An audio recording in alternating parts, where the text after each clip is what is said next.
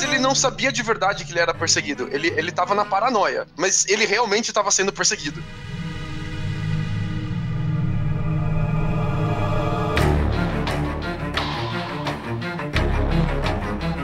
E a galera achando que tá fazendo uma coisa boa mesmo.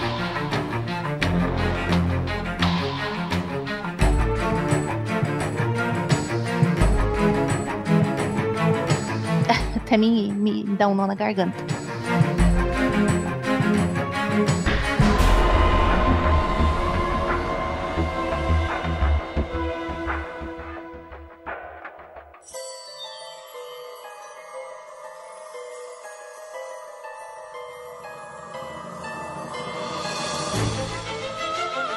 Discos voadores.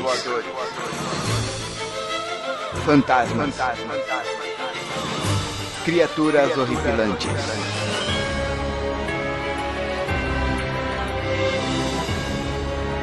Este é Mundo Freak Confidencial.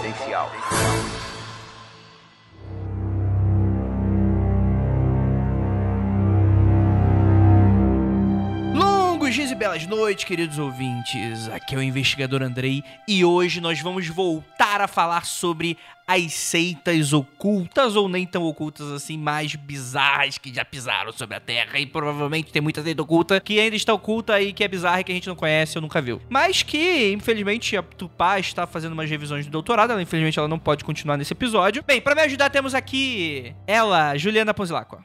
Oi, minha gente, vocês estão bonzinhos aí? Não sei se tem alguém acompanhando a temporada atual de American Horror Story. É deste maravilhoso tema que vamos falar, continuaremos a falar hoje, né? É o culto. Tem uma cena no último episódio, não é spoiler, tá? Não tô falando spoiler, não, é uma coisa. É, tem uma cena no último episódio maravilhosa, onde Tando sobre vários cultos, várias seitas. E aí o mesmo personagem, ele faz o papel dos donos de todos esses cultos, inclusive da Heaven's Gate. O cara, ele foi um impersonator maravilhoso, até o movimento com a cabeça assustador. E também ele fala de uma das seitas e cultos que a gente vai falar hoje. Então, minha gente, não deixem de assistir. E pra me ajudar aqui temos ele também, Marcos Keller. Lá vem ela. Seita do mal, vou cantar aqui, não vai ser aquela outra. não. E de brincadeira, gente, não vou cantar esta música pra vocês, que é maravilhosa, de um grande poeta chamado MC Livinho, fica aí pra todos. E estamos aqui pra falar sobre seitas terríveis, né? E é isso aí. Exatamente. E temos aqui ele também, nosso correspondente americano, né? Pago pela CIA para espionar os brasileiros. Conta não, conta não, conta não. Ah, Lucas Valaminute. Ah, eu vim trazer a instrumentalidade humana para todos. Olha aí, vamos iniciar. Com certeza, com certeza, vamos conseguir. Bem, gente, é, como a gente falou, a gente vai falar sobre essas seitas e tal. A gente recomenda que você escute o primeiro episódio, porque lá a gente dá todo um apanhado geral no início do episódio sobre o que, que é considerado seita. Então a gente acaba falando seita porque virou o, o jargão para esse tipo de, de religiões malucas que, enfim, deu deu bosta. Mas seita em teoria não é ruim, mas a gente acaba utilizando só pra ser mais rápido, eficaz e já tá meio que na cabeça do povo é, esse conceito. Então, escutem lá o primeiro episódio, chega nesse. É claro que a gente vai ter um episódio dedicado só pra família Manson. É, é Mason ou Manson? Eu sempre. O Hanson. Acho que é Mason. Olha, Mason, o, o- pelo menos o, na música do Ozzy Osbourne ele canta Perry Mason, que é outra bom. coisa, né? Mas enfim, mas é Mason. Tá bom, então é meio. Lembrando que o, o Ozzy Osbourne fala Crowley errado, né? Ele fala. Ele fala. É verdade, ele não é uma boa. Desculpa, gente, ele não é uma boa referência pra nós. Que ele tá sempre meio mais pra lá do que pra cá, meio trilili. Sim, então a gente vai falar só sobre Helter Skelter em outro episódio. Então vamos lá pra falar e finalizar essas seitas bizarras que deram errado. Vai ter muita coisa pra comentar. Logo depois dos recadinhos a gente já volta.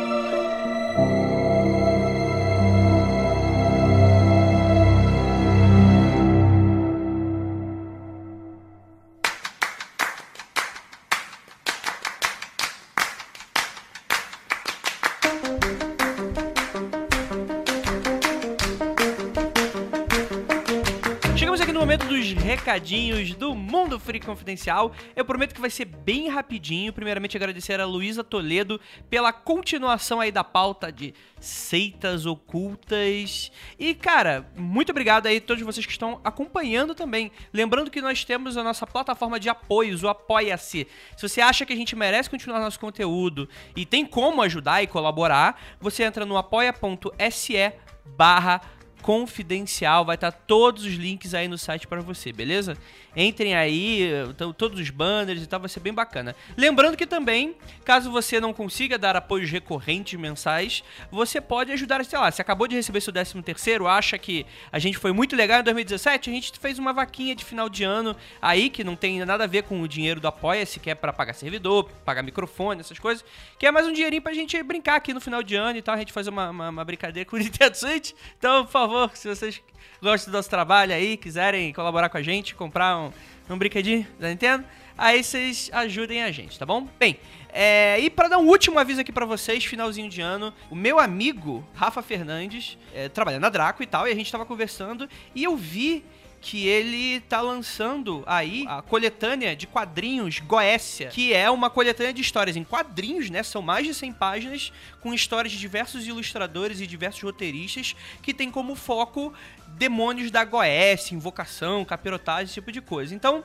eu vou deixar o link para vocês aí no post na Amazon que vocês podem comprar. E para quem não conhece as coletâneas que a Draco faz, ele já tem a coletânea do Rei de Amarelo, já tem a coletânea de Cutulo e a Amazon tá oferecendo uma promoçãozinha. Se você olhar lá para baixo da página, você vai ver oferecendo os três quadrinhos é, por um preço bacana. E, cara, vale muito a pena, o papel é de qualidade, é tudo, é tu, e é tudo legal porque é, tem uma identidade visual muito legal. É sempre preto, branco e a cor em destaque, né? O primeiro Rei de Amarelo, obviamente, é amarelo.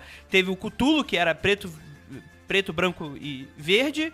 E esse agora que é preto, branco e vermelho. Cara, super, super bacana, super bacana. Então, espero que vocês curtam. E é isso. Ficou muito bom o episódio.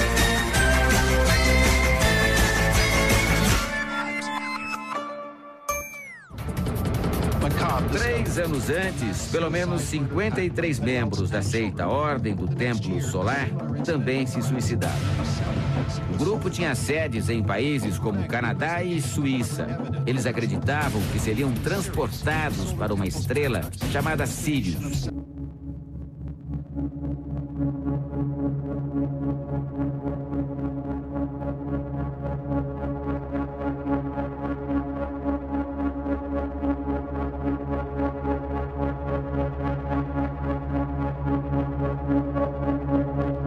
Então, gente, seitas bizarras. É bom a gente falar, pelo menos relembrar um pouco do que a gente falou no primeiro episódio, que é que a gente vai ter essa proliferação de seitas bizarras muito próximos à virada do milênio. Então, de 50 anos pra cá, a gente vai ter muito dessas coisas se popularizando. Como você tem essa coisa da virada do milênio, você tinha muito dessas crenças apocalípticas de vinda de Messias e por aí vai. Então, a maioria das seitas que a gente abordou na primeira vai abordar nessa são relacionados a algo parecido com isso. Tirando mais ou menos a última, que a gente vai falar que é em outro contexto, em outra época. Mas, cara, é bom a gente colocar isso em mente que a gente tá falando sobre outra época. E é obviamente que a gente tá falando sobre secularização e tal. As pessoas estavam meio que um pouco nervosas com essa coisa de Guerra Fria, avanços tecnológicos, homem indo pro espaço. Tava muito naquela crença de que a gente tava chegando meio que num teto tecnológico, social e moral e tava tudo convergindo para essa virada do milênio. Então, boa parte dessas narrativas é bom a gente colocar dentro desse contexto temporal em que elas se situavam. Eu acho que também explica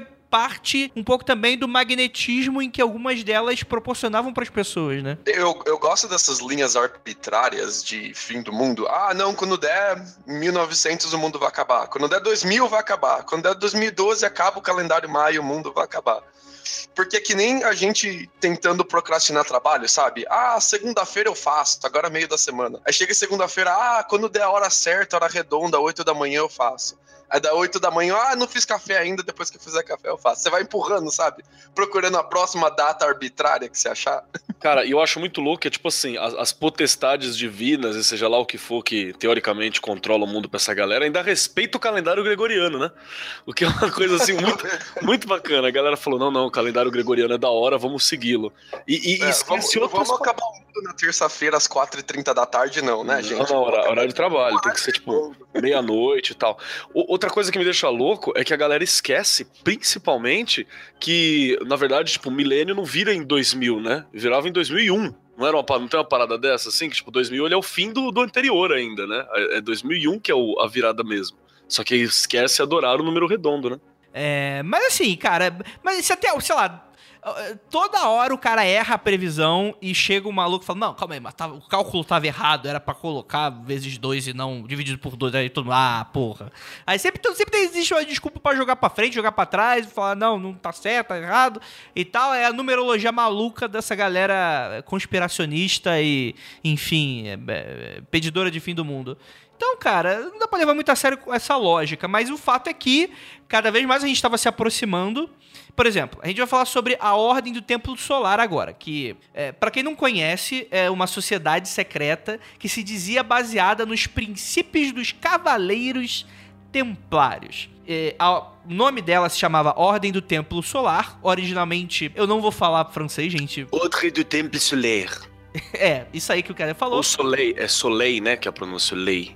Sim. E como uma boa ordem secreta, existem um grande confusão com relação a dados, mas o fato é que essa ordem ela já existia no passado, mas a forma como ela se encontrou contemporaneamente ela acabou nasce, é dito que ela nasce em 1984. Só que ela é de antes, que ela tinha outro nome. Aí, sei lá, tava sob nova direção, chegou um cara mais maluquete, mudou as coisas, mudou um pouquinho o nome e Tá, 1984 a gente fala aí que é a estreia dela.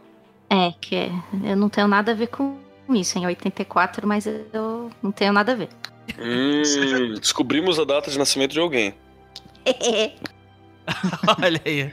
E, e é. tem outra parada que é a loucura dessas, de algumas seitas também, né? Que é sempre falar que elas são mais antigas do que elas são realmente, né? Tipo, Sim, não, na verdade nós descendemos dos Cavaleiros Templários, lá do templo mesmo, a galera lá do Templo de Salomão, isso aí.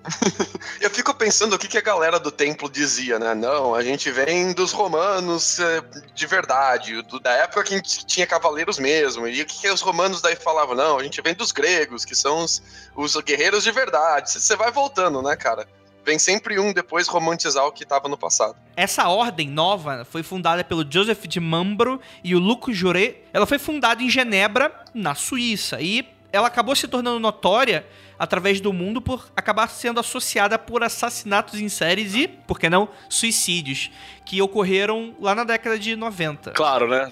Ninguém ia estar nesse podcast aqui por ter, sei lá, oferecido doce para as crianças, né? Tipo, sei lá, é, brinquedos para órfãos, né? Sempre merda. Bem, o, os historiadores que foram investigar um pouco dessa ordem falam que ela originariamente é de 1950, lá para 52.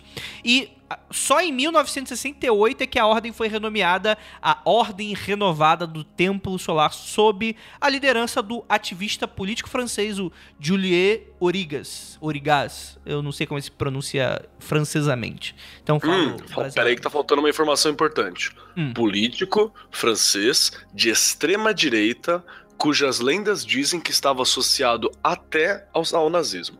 Pode continuar agora. É, não é. Mas assim, não, não seria muita surpresa que tem umas ordens meio malucas aí que algumas pessoas até levam a sério que também são, né? Essa coisa aí de supremacia e tal, mas enfim. Bem, é, é... Uhum. Bem, de acordo com Peronic, que é um pseudônimo de um membro da ordem chamado Robert Chambrier, em seu livro, que eu também não vou ler em francês, mas que a tradução seria Por que o ressurgimento da Ordem do Templo?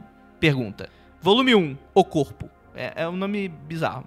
De 1975, os objetivos da ordem incluíam noções corretas de autoridade e poder do mundo, no mundo, e a afirmação da supremacia do espiritual sobre o secular ajuda a humanidade por um período de transição, a preparação para a segunda vinda de Cristo como um Deus rei solar e unificação das igrejas cristãs às islâmicas. Então o grupo ele juntou mais ou menos as crenças de um cristianismo primitivo misturadas com umas paradas meio New Age de volta, Lister Crowley, então tem muito dessa Tinha parada. Tinha OVNI também na parada, né? Eles Tinha. tinham um bagulho de culto aos OVNIs também. É, a gente tá falando aí de década de, de, de, de 70, 80, né? Então você tem Star essa... cheirando tava bombando, né? Exatamente. Star acho que eles até um pouquinho antes, mas é, é, é proliferação desse tipo de crença é New Age, livros, né, de ufólogos famosos. É, New Age, né? Sim. Uma, uma, das características principais, assim, que mudou bastante das seitas dessa época para seitas de agora, é que as seitas dessa época tinham uma pegada de unificação religiosa, né? Você pode ser judeu, muçulmano, cristão,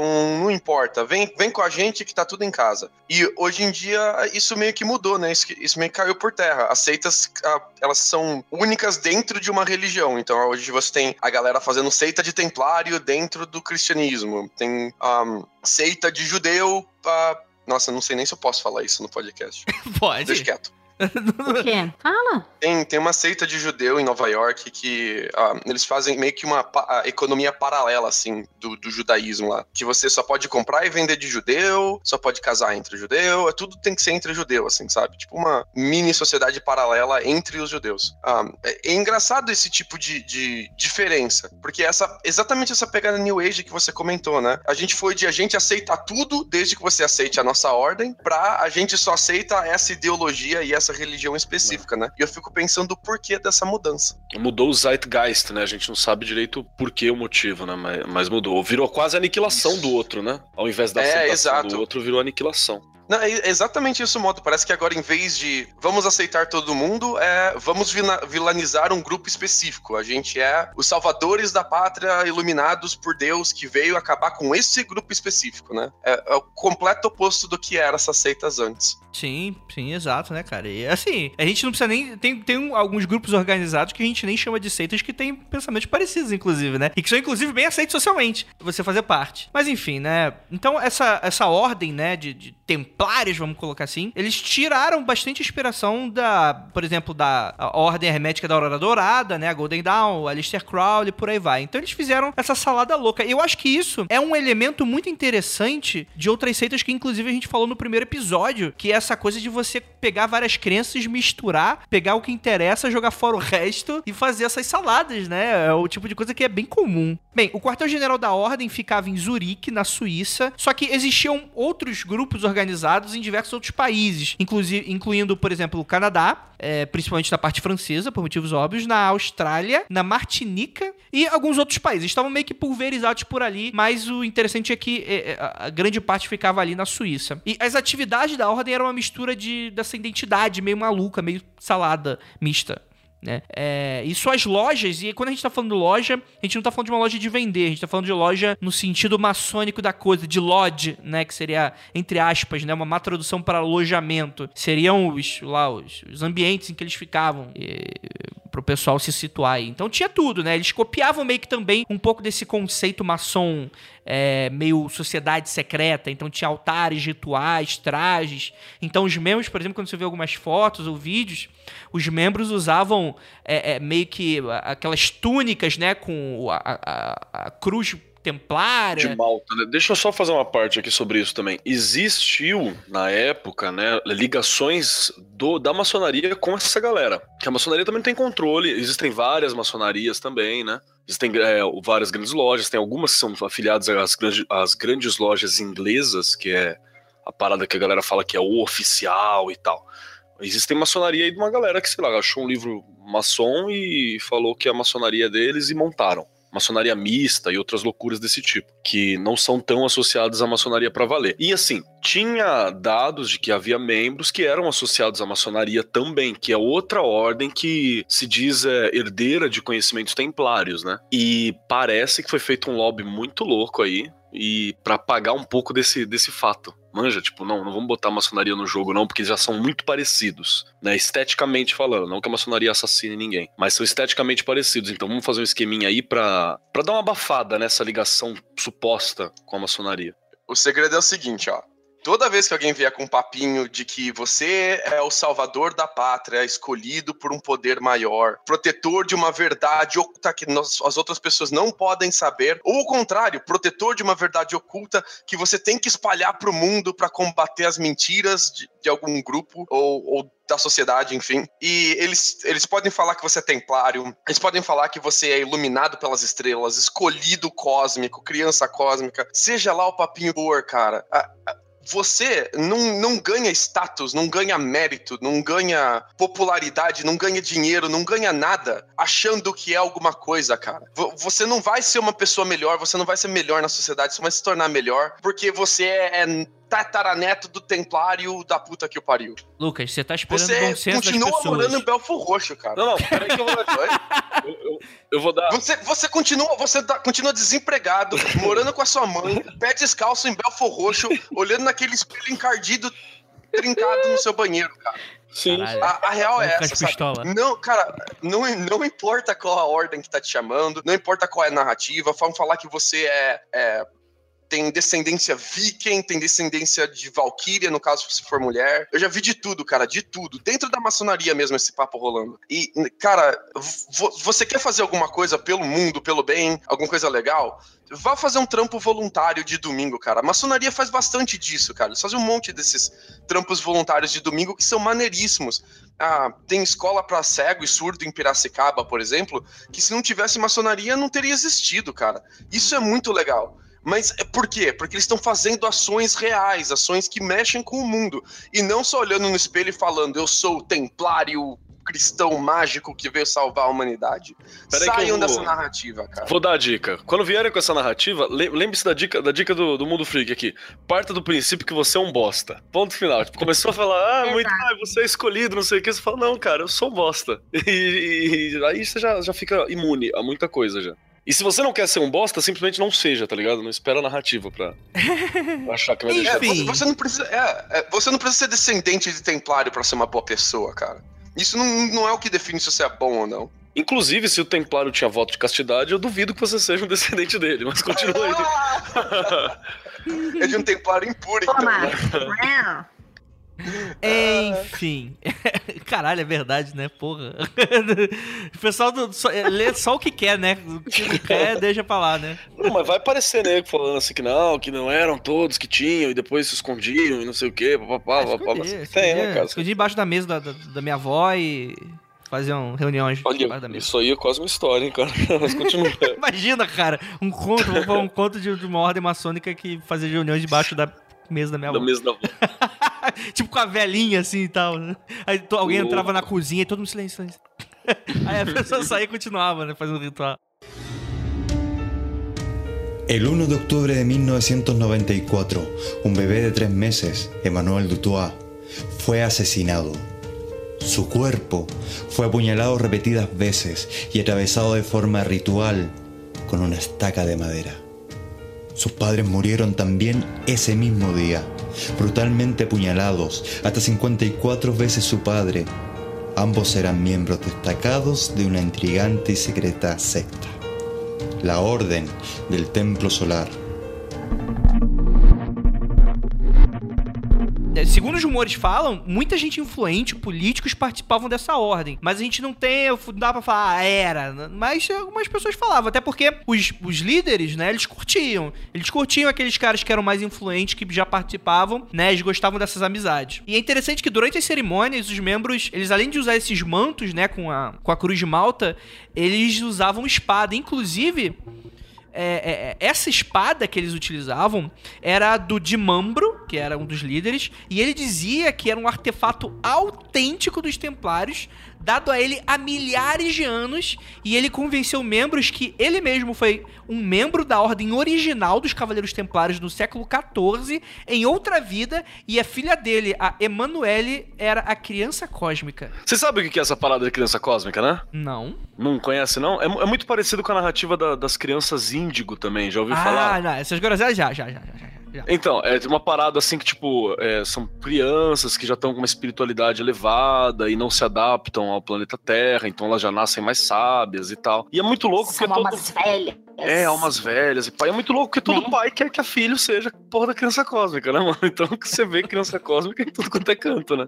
Tem mais criança cósmica que criança normal, inclusive, na, na narrativa da galera. Coffee, coffee, Romanek, coffee, coffee, coffee, coffee. Olha aí. Cara, não precisa nem fazer esse coffee coffee. Coffee coffee, todos os espíritos que escutam o podcast que vai ser cortado, inclusive isso. Ai, meu Deus do céu. Cara, o nego já ficou louco quando eu falei de Hitler em Plutão. Porra, isso aqui. Grande parte do que a essa seita acreditava era que um fim do mundo estava bem próximo graças a uma catástrofe ambiental. E eles diziam que teriam um papel importante em seu colapso. Decidiram que alguns membros deveriam deixar a Terra prematuramente e transitar para mundos melhores. Então, eles tinham bastante essa crença de, de também, você morria, você não morria de verdade. Na verdade, você estava indo para outros planetas, ter uma outra parte da sua vida e por aí vai. Então, acredito que se a gente juntar dois mais dois, juntar a galera maluca, dá para ver exatamente a, a, motivação que dava sobre esses suicídios e assassinatos. Parte do, do grupo foi decidido, ó, galera, vocês têm que transicionar mais cedo, vamos se matar, né? Hashtag vamos se matar.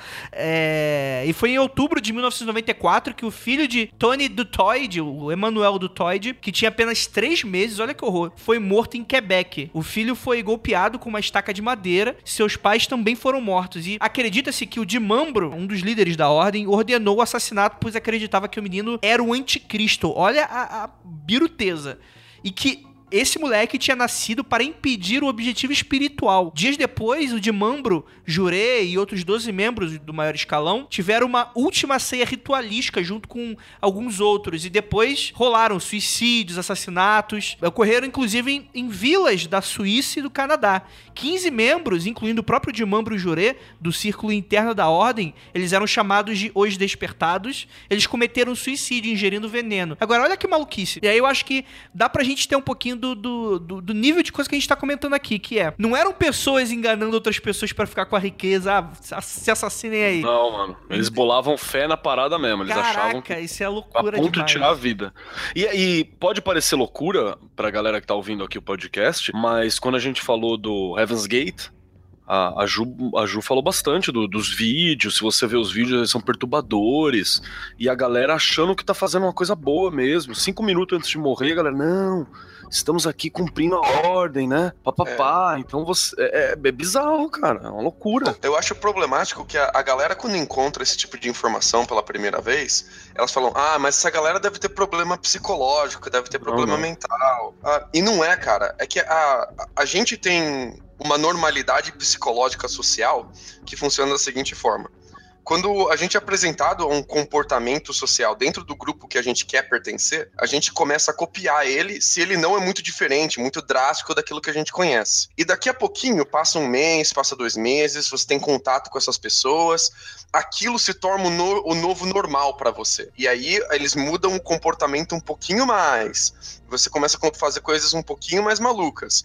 Aí você começa a praticar isso todo, toda semana, todo mês, e daqui a pouco isso já passou a ser o normal de novo. E você vai subindo, vai escalando. A hora que você percebe, você já tá fazendo coisas que há dois, três anos atrás você nunca faria. Mas é porque devagarzinho, gradualmente, uma pessoa normal, sem nenhum tipo de problema, foi se adaptando a essa nova re realidade social dela. Uhum. Então, não, não é exclusividade de pessoas que têm algum tipo de doença, algum tipo de característica psicológica desse tipo é, pode acontecer com qualquer um, inclusive você. Então, quando você estiver brigando com seus amigos por causa de política ou ideologia, ou por causa de religião, ou por causa de qualquer coisa, sabe? Pare e se pergunte se as coisas que você tá falando, os argumentos que você, que você tá usando, se você usaria eles há 3, 4, 5 anos atrás, ou se você adquiriu ele agora, de acordo com o círculo social com que você tá enquadrado e com os pouquinhos você foi ficando cada vez mais hardcore nesses argumentos, nessa narrativa, nesses ideais, nessa religião, nessas crenças. Só então... pra dar um, um, exemplo, Lucas, que corrobora hum. com esse teu ponto de vista aí, tinha um vídeo há um tempo atrás que eu acho que era de alguma pesquisa, alguma parada dessa, mas que era, é, era bem curioso. O cara chegava numa sala, a mina chegava numa sala feito com uma galera. Uma sala, essa era a proposta. E aí a sala fazia um determinado sinal e todo mundo que tava na sala levantava e sentava na hora. E que, tipo, continuava vindo normal. E a pessoa chegou, acabei de entrar nesse ambiente estranho, eu fiquei sentado, não percebi.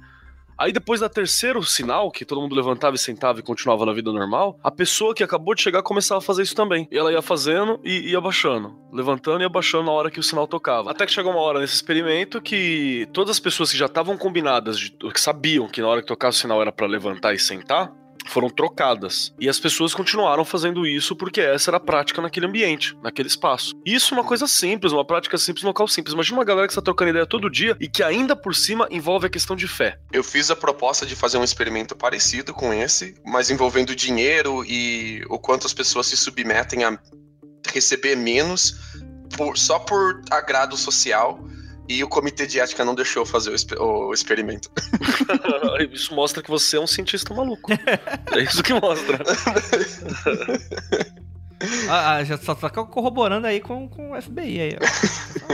então, é, eu acho que uma das, das cenas mais, né, porque eu assisti um monte de vídeo, eu conto isso, né, na, na primeira parte do programa de seita, sobre a Heaven's Gate, que tem no tem um canal no YouTube desses caras só. É, e aí, é, a além né, dessa, dessa tranquilidade que os meninos descreveram agora, né, que como tudo era feito, né, é, existiam algumas pessoas que eram encarregadas de ir passando nos quartos ou nas cozinhas, né, dos lugares comuns da casa, e ensinando, levando tudo o que eles tinham que fazer para se suicidar. Então, tinha um cara que ele explicava para a câmera, né? Então ele falava assim, ó, eu vou pegar esse potezinho aqui, eu vou colocar o pudim de maçã, eles tinham duas duas alternativas, né, para todos os gostos. E aí você uh, mistura o fenobarbital, né?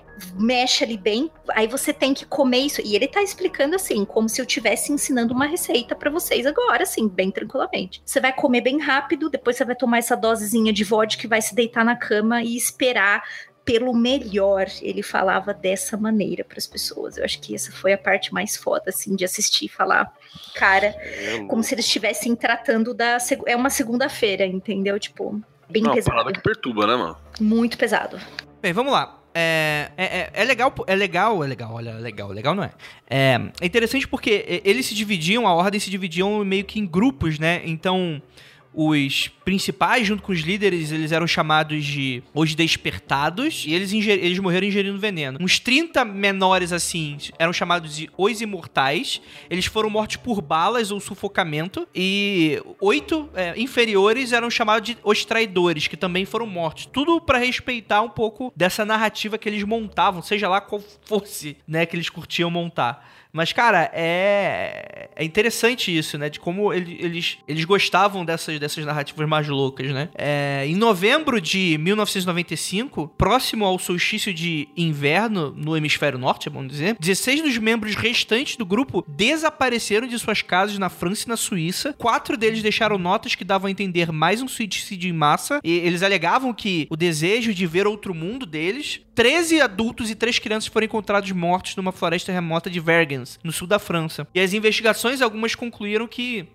Real, é, é, é, alguns foram mortos à força, o que também denota aí uma coisa bem bizarra entre eles que eles faziam, né? De tipo, não era, é, tinha ainda aquela galera que não tava muito bem convencida e foram convencidas à força, né? Que a gente pode falar isso. É, o que é bizarro também, né? Cinco outros membros do grupo colocaram fogo em uma casa em Quebec e pouco depois do equinócio de primavera, em março de 1997, quatro dos corpos foram encontrados em forma de cruz. Uma nota foi encontrada no local que descrevia a crença do grupo de que a morte na Terra levaria transição para outro planeta continuariam suas vidas. Três adolescentes, filhos de um casal encontrado morto em casa, foram encontrados em um terreno atrás da casa, vivos, mas pesadamente drogados com sedativos. Então, cara, é bizarro, né? Não tenho muito o que falar. Eu acho legal comentar só mais uma característica pra gente não deixar escapar, que é essa pressão das pessoas para elas convencerem outras pessoas, né? Que sempre, sempre vai ter aquela pessoa que não acredita tanto, que tá com a fé abalada, que a narrativa não tá pegando direito. Cabe então você pressionar aquelas que estão mais adeptas ao culto, aceita, a colocar mais pressão social nessas que não estão tão adeptas, né? Então, como chega uma hora que começa a ser a pressão ser tão forte que chega nesse caso a força, né? Você pode ver que teve gente que quis resistir ali uh, ao culto que eles estavam fazendo na floresta e se deu mal, se deu ruim. Bem, é é bom a gente falar que a ordem ainda existe, inclusive. Um tal de Tabatnik, ele é músico e maestro suíço, bem famosão. Ele foi preso no final dos anos 90. Ele era acusado de ser líder da ordem. Porém, o último julgamento dele foi em 2006 e não houve nenhuma conclusão com relação ao caso. Ainda estima-se que devem ter entre 140 e 500 membros da ordem ainda pelo mundo. Então olha aí o perigo aí. É, e hoje deve estar bem escondida mesmo assim a questão da ordem, porque o que tem de ordem que se diz ordem de cavalaria e de uh, descendência maçônica assim, não tá escrito, tá ligado? É, é muita coisa mesmo, mesmo. Então Sim. acaba que provavelmente até com o mesmo nome se bobear, porque o nome é a ordem do templo, né? Então acaba meio que, que maquiando, talvez, é, as raízes com essa, essa ordem bizarra.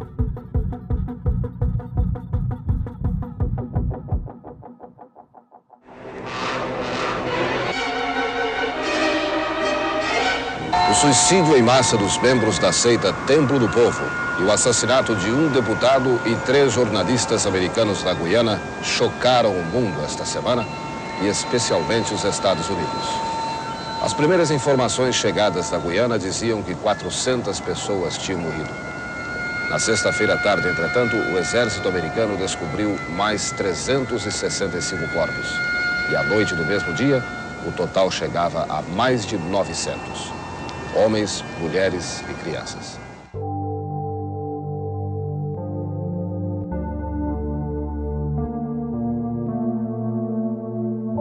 Agora a gente vai falar sobre o Templo do Povo, um dos massacres barra suicídios em massa que mais teve repercussão e antes do 11 de setembro é o caso americano que mais gente morreu em curto período de tempo né? Em um caso, vamos lá, de semiterrorismo, a gente pode colocar assim, né? E tirando da família Mason, a gente tem esse como uma das principais referências com relação a seitas malucas, né? É, é o Templo do Povo. É, eu só quero levantar assim que não é necessariamente terrorismo, porque nós aprendemos esses tempos recentes agora, né? Que terrorismo nos Estados Unidos é só quando alguém não branco faz. Ah, verdade, tem isso aí também. Então, né?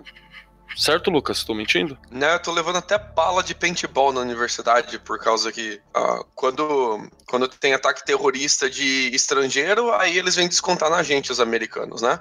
Uhum. Aí quando é americano que faz cagada, a gente tem que ficar quietinho, senão eles vêm e tá com bala de paintball na gente. Caralho, é que coisa maravilhosa. É foda, viu? Não falar nada. Bem, vamos lá. É, o Templo do Povo dos Discípulos de Cristo. Eles eram conhecidos simplesmente por People's Temple, né? O templo do povo. Coitado do Cristo também, né, mano? É cada porra que ele coloca na conta dele que não tá escrito, né? Puta que me pariu, coitado, cara. Pois é, rapaz, pois é. Pa...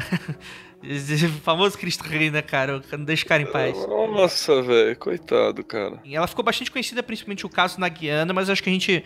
É bom a gente contextualizar bem do começo. Bem, quando a gente vai falar sobre essa seita, não existem líderes. Pode até existir ali um conglomerado de pessoas que comandavam, mas a gente tem que falar sobre a personalidade e líder fundador, que foi do início ao fim o Jim Jones, que ele era um personagem extremamente carismático. Então, a primeira igreja que ele fundou foi em 1956 em um bairro interracial em Indianápolis. E é bom a gente falar que interracial é, é, interessante esse contexto porque a gente vai falar exatamente sobre essas questões raciais. Porque, é, diferente do que a gente viu aqui até agora, ele, é, o, o Jim Jones ele tinha essa posição mais marxista da coisa toda. Então, toda a narrativa que ele montou na real era essa narrativa de igualdade e vamos ajudar os pobres, os necessitados e combater o racismo. O que aí é mega positivo. Só que o problema é a maluquice que acabou se instaurando nisso, porque o cara não batia muito bem das ideias. Então ele misturou um pouco dessa questão do protestantismo com o marxismo, fez uma maluquice e fugiu para Guiana quando tudo deu errado, vamos colocar assim, né? Isso só foi possível por causa do contexto que eles estavam vivendo nessa época ah, em 56, especialmente nos estados do sul dos Estados Unidos, estava rolando um racismo muito grande institucionalizado. Ah, as, as pessoas negras não podiam compartilhar de ônibus com as pessoas brancas, não podiam entrar nos mesmos lugares públicos, banheiro, bares, restaurantes, banheiro, você tinha lugar designado para branco e para negro, ah, negros não podiam frequentar as mesmas escolas que os brancos. Isso é essa. Hoje a gente parece maluquice pensar em uma sociedade assim mas naquela época, 56 é. nos Estados Unidos, uma pessoa negra entrar em uma escola de branco era uma ofensa da, da pessoa e acabar em julgamento e presa, talvez até enforcada. E essa narrativa dele de chegar para as pessoas mais pobres e que naquela época em maioria todas negras, e falar: olha, o que é deles também é seus, você tem os mesmos direitos que ele. Você tem, é, vocês eram para é, desfrutar das mesmas coisas igualmente. É uma narrativa muito atrativa. Sim. Com certeza. Total, se vocês, se vocês se, lem- se lembrarem bem, foi em 1955, em dezembro de 55, que a nossa queridíssima, importantíssima, agora eu vou invocar o ponto G, a nossa importantíssima Rosa Parks se negou a levantar, a ceder um lugar no ônibus que ela estava sentada para um branco, e ela foi o estopim de um Sim. né, na- ali nos Estados Unidos. Então a gente tá falando dessa época, né? É, as pessoas estavam é, meio que. é, é, meio que carentes, né? Essa época que a gente vai falar também, a gente acaba falando sobre o próprio Malcolm X. Mas, minha gente, sucesso de culto é igualmente proporcional à carência das pessoas. A gente sempre diz aqui, eu sempre vou repetir, né?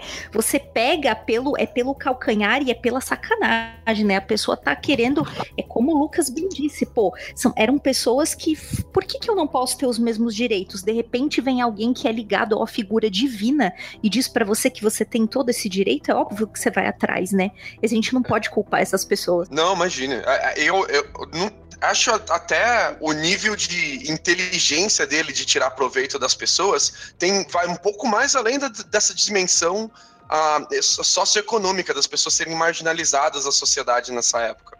Na, a única organização que os negros tinham nessa época, de or- organização formal, de se encontrarem e, ah, e se organizarem para alguma coisa, era na igreja. Começou a bombar, porque os negros começaram a ter alguma autonom- autonomia econômica. Então eles con- conseguiam se congregar nessas igrejas e começou a pipocar igrejinha ah, cristã de majoritariamente negro nos Estados Unidos inteiro. E através disso foi uma sacada genial dele ver, olha, eles já estão se organizando através da religião. Se eu pego esse discurso marxista e insiro dentro da organização que eles já gostam, que eles, que eles já, já são adeptos, vai dar sucesso. É um, é um nível de ah, maldade e inteligência combinado que chega a dar medo, sabe?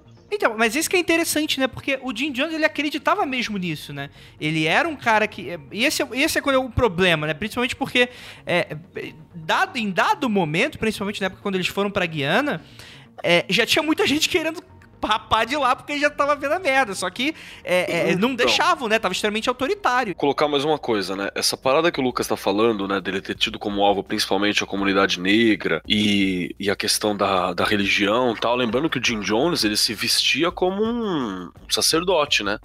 Tava lá com o colarinho de, de, de religioso e tal, tudo certinho. Não pode esquecer também que a comunidade negra religiosa teve toda um- uma revolução também no início do, do século XX, né? Ali em 1900, e- eu não vou lembrar se 1906 ou 1900, e 1910, 15, por aí. Acho que até 1915, 16. Que foi o chamado Avivamento da Rua Azusa, que é onde se inicia o chamado pentecostalismo, que é esse modelo de culto que, inclusive, a gente fala pouco disso. O Jim Jones se aproveita desse formato. Que depois o Brasil renova criando o neopentecostalismo. Que é, que é mais ou menos o Jim Jones, só que com. e, e sem ninguém morrendo porque precisa do dinheiro. Então é uma estrutura muito semelhante ali, ali de trabalho, que tá ligado com essa coisa da, da necessidade, da uso da glossolalia, né? Que é a parada de falar em línguas estranhas, esses cultos interraciais, juntando muita gente e tal. Exato. Eles chamam de falar em línguas, né? Uma, É. Chega um momento definido do culto em onde todas as pessoas fecham os olhos, colocam as mãos para cima e elas dizem que o Espírito Santo desce nelas e elas começam a falar em línguas. Todas as pessoas falam em línguas que não existem, que tá baixando na cabeça delas na hora, porque é uma forma delas, que elas dizem, ah, viverem essa entrega delas ao Espírito Santo. Exato. E o Jim Jones, ele também misturava um pouco, um pouco não, bastante, dessa coisa do apocalipse. Então ele alegava que tinha visões sobre Chicago sendo destruída por ataque nuclear, coisas nesse sentido, né, que, o, que é, é bastante comum dessa época. E assim, fez bastante sucesso esse tipo de templo, o que é interessante a gente salientar. É interessante ainda mais a gente falar que foi tão popular que abriu-se outros cultos, né? Outros, outras igrejas, né? O, o Temple of People, né? Acabou abrindo novas franquias e tal. Chegou a ter 3 mil pessoas como membros filiados de um pouco desse discurso, né? De igualdade, por aí vai, né? É bom a gente falar que foi extremamente popular na época. Segundo ele, depois do apocalipse, os, os que sobravam, eles, né, criariam um novo Éden socialista na Terra. Olha o nível da parada. E é bom a gente falar também que a gente tá aí entrando no auge da Guerra Fria. Então falar sobre o fim do mundo faz todo e com completo sentido, né? É, então ele adorava pregar, né, aos novos membros que todos tinham dentro de si o Espírito Santo, mas que os poderes de cura que ele tinha eram uma manifestação especial da revolução de Cristo. Ele também se referia aos Estados Unidos como o anticristo e o capitalismo como o sistema do anticristo. Olha aí, ó. Tá vendo aí, seus escaralha? Aí, ó. Vocês estão oh. Seu servo do Jim Jones. Olha aí, ó. Mudaram-se, eles acabaram se mudando para Redwood, na Valley, na Califórnia, onde não aconteceria o apocalipse, segundo eles, é, em uma nova igreja em julho de 65. E, cara, o número de tempo, o número de pessoas aumentou demais, assim.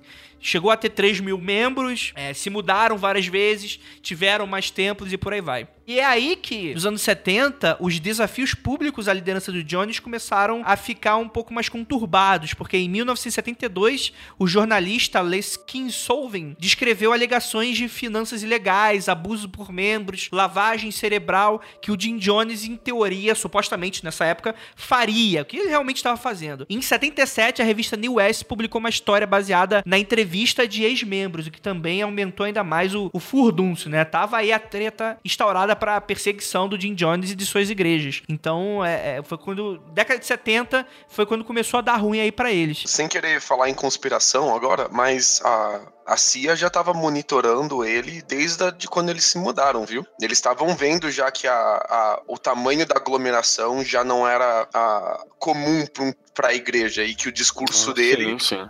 É, ele não tinha. Comunista ele não tinha demais, de, né? É, ele não tinha medo de esconder o, o, discurso dele. Ele falava: meu discurso é marxista, é comunista, socialista. Cara, por muito menos os Estados Unidos já perseguia os comunistas, né, cara? Tipo, macartismo. É. O cara nem precisava proferir. Tem o livro vermelho, o cara já era perseguido. Então, imagina um cara que, que falava abertamente sobre isso, né? Pós Segunda Guerra Mundial, então, que tava começando a Guerra Fria ainda, né? É, só pra constar, se os nossos ouvintes não sabem o que é o macartismo, é mais ou menos o que tá acontecendo hoje. Pronto, continue. O Brasil descobriu o macartismo, né? É, pois é, né? É. O Brasil no auge da moda, né, cara? Tá, tá a gente descobriu o macartismo 70 anos depois, mas tudo bem. E nesses, nesses arquivos da, da CIA que depois foram abertos em 2006, é legal que esses arquivos da CIA eles demoram 50 anos para ser abertos, né? Mas em 2006 foram abertos, eles quando eles foram se mudar para fora dos Estados Unidos, eles falaram: "Pronto, o problema se resolveu sozinho, foda-se". Sim. eles tipo, eles eles estavam é, eles estavam para acabar com o negócio, para para prender o Jones e acabar com a, com a seita dele, mas ele o Jones resolveu se mudar, então eles deixaram ir. E é engraçado porque o Jones, ele, ele, ele achava que ele era perseguido, mas ele não sabia de verdade que ele era perseguido. Ele, ele tava na paranoia, mas ele realmente estava sendo perseguido. tipo, ele, Sim, ele, achava pelos motivos errados, mas ele realmente estava sendo perseguido. É interessante que a, a, a Pris Guerreira ela adicionou aqui. Esse cara, o Jim Jones, ele inspirou um personagem do Chico Anísio chamado Tim Tones. Caralho. Nossa, o Chico Anísio também é um filho da puta, né? Caralho. Enfim, né, cara? Então fica aí, fica aí a curiosidade então, meu Deus do céu. Bem, aí a gente vai ter que começar a falar sobre o massacre de Jonestown. O que, que aconteceu? Em 1974, o Templo do Povo alugou um terreno na Guiana, né? Outro país aqui para a América Latina. A comunidade estabelecida ali foi chamada de Projeto Agrícola do Templo do Povo. Seria uma utopia socialista que ia sobrar depois do, do fim de tudo, né? No início, eles tinham mais ou menos uns 50 residentes e por aí é, não tinha muita coisa, mas quando o Jim, o Jim Jones ele se viu perseguido, ele se mudou, ele começou a falar sobre, ah, vamos se mudar para um país, a gente faz um microgoverno socialista, o único país que falava inglês da, da América do Sul era Guiana, e olha que interessante, aí ele se mudou com uns 900 membros para lá e decidiram que iam morar lá. Foi o que aconteceu. A pequeno detalhe, desses 900 e pouquinho, 300 eram crianças, tá, gente? Para deixar a coisa mais pesada, Ai, 300 dessas pessoas eram crianças. Verdade. Inclusive, de todas as paradas que a gente. A gente sempre fala bloco imagem e tal.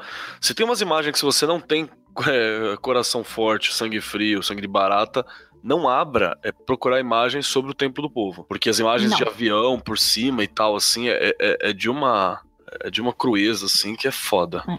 Só para acrescentar uma parada também, o, o Thiago o de Lima, né, que é, sempre colabora aqui com a gente, ele acabou de acrescentar ali que ele, provavelmente, o Jones estava se aproveitando da aproximação entre marxismo e socialismo e as ideias é, religiosas tal que estavam rolando na época. A gente não pode esquecer que não, é, meio que simultâneo a isso, você tem também a teologia da libertação, Sim. Né, surgindo aqui na, na, na América Latina, né? Que é essa aproximação da, do catolicismo, da, das questões religiosas com as ideias marxistas, né? Ah, E a mídia negativa começou a crescer tanto, com todos os relatos sobre abuso, até abuso sexual mesmo. O cara era bem autoritário, então era aquele misto maluco de que gerava medo, ao mesmo tempo que algumas pessoas acreditavam, outras não acreditavam, mas estavam lá, já estavam dentro do grupo e eram ameaçados. Ele começou a se tornar cada vez mais agressivo com o discurso, né?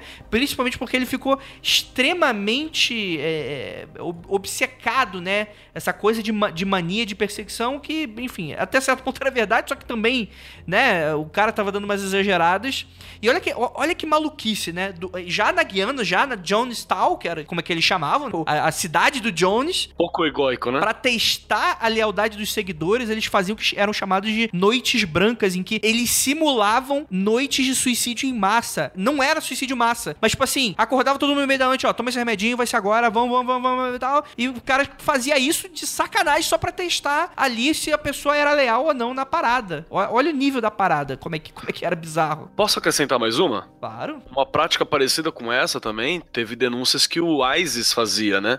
Que tipo, a galera que ia pra, pra, pra morrer na mão do ISIS, assim, já tá meio pacífica, porque antes disso eles faziam várias e várias vezes, levava, acordava o cara lá pra aqueles vídeos de execução, falava, agora vamos queimar, colocava o cara lá, jogava gasolina e não queimava. Aí fazia isso umas 15, 10 vezes, tá ligado? Aí chegava na hora, ele não sabe, nunca sabia mais quando que aconteceu ou não. né? Então você fica passivo. Você, você fala assim, ah, talvez nunca aconteça, tá, no- né? Ou, ou não, não vai ser agora. Na hora que chega, a, a ovelha tá mais calma.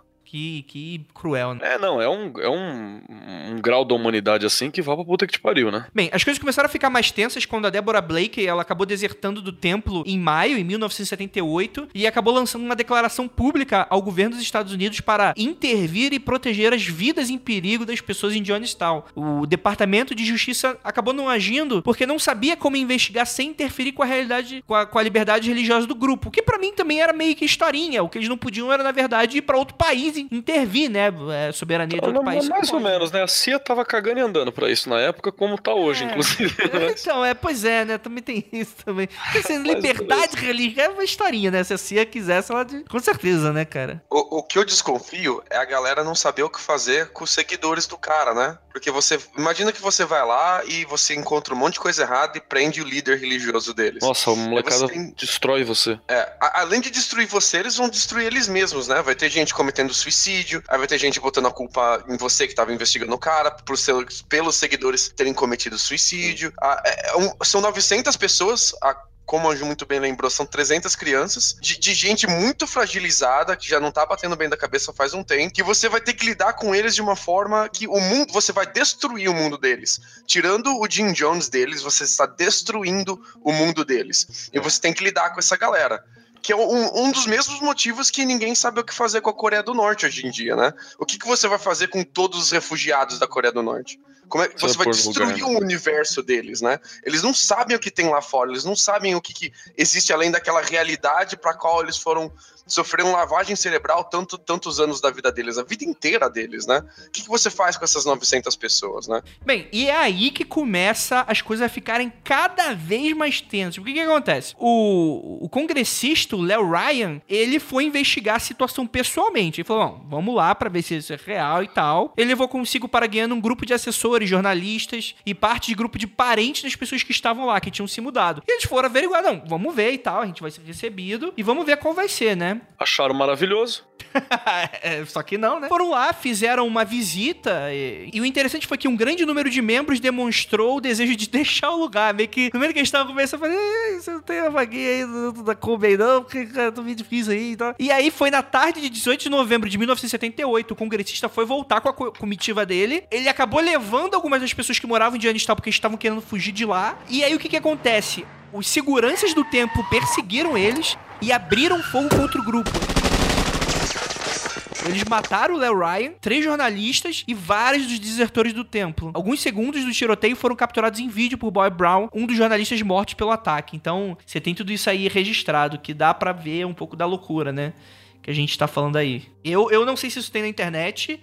Eu aconselharia você não procurar, mas. A comunidade que o fundador do Templo do Povo, Jim Jones, chamava de Terra Prometida, o paraíso na Terra, onde todos eram iguais, acreditavam em Deus e no próximo. A primeira impressão do deputado Ryan foi boa. Brancos e negros vivendo juntos e felizes, crianças brincando e uma creche bem administrada. Acho que sabem que vim aqui para conhecer mais sobre as operações aqui e há muitas pessoas aqui que acreditam que esta é a melhor coisa que já aconteceu em suas vidas.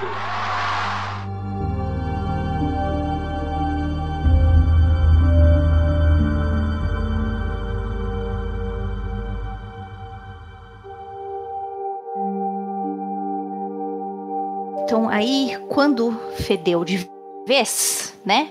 Ou seja, quando houve realmente, quando as White Nights ou as Noites Brancas deixaram de ser, foi, foi a definitiva, né?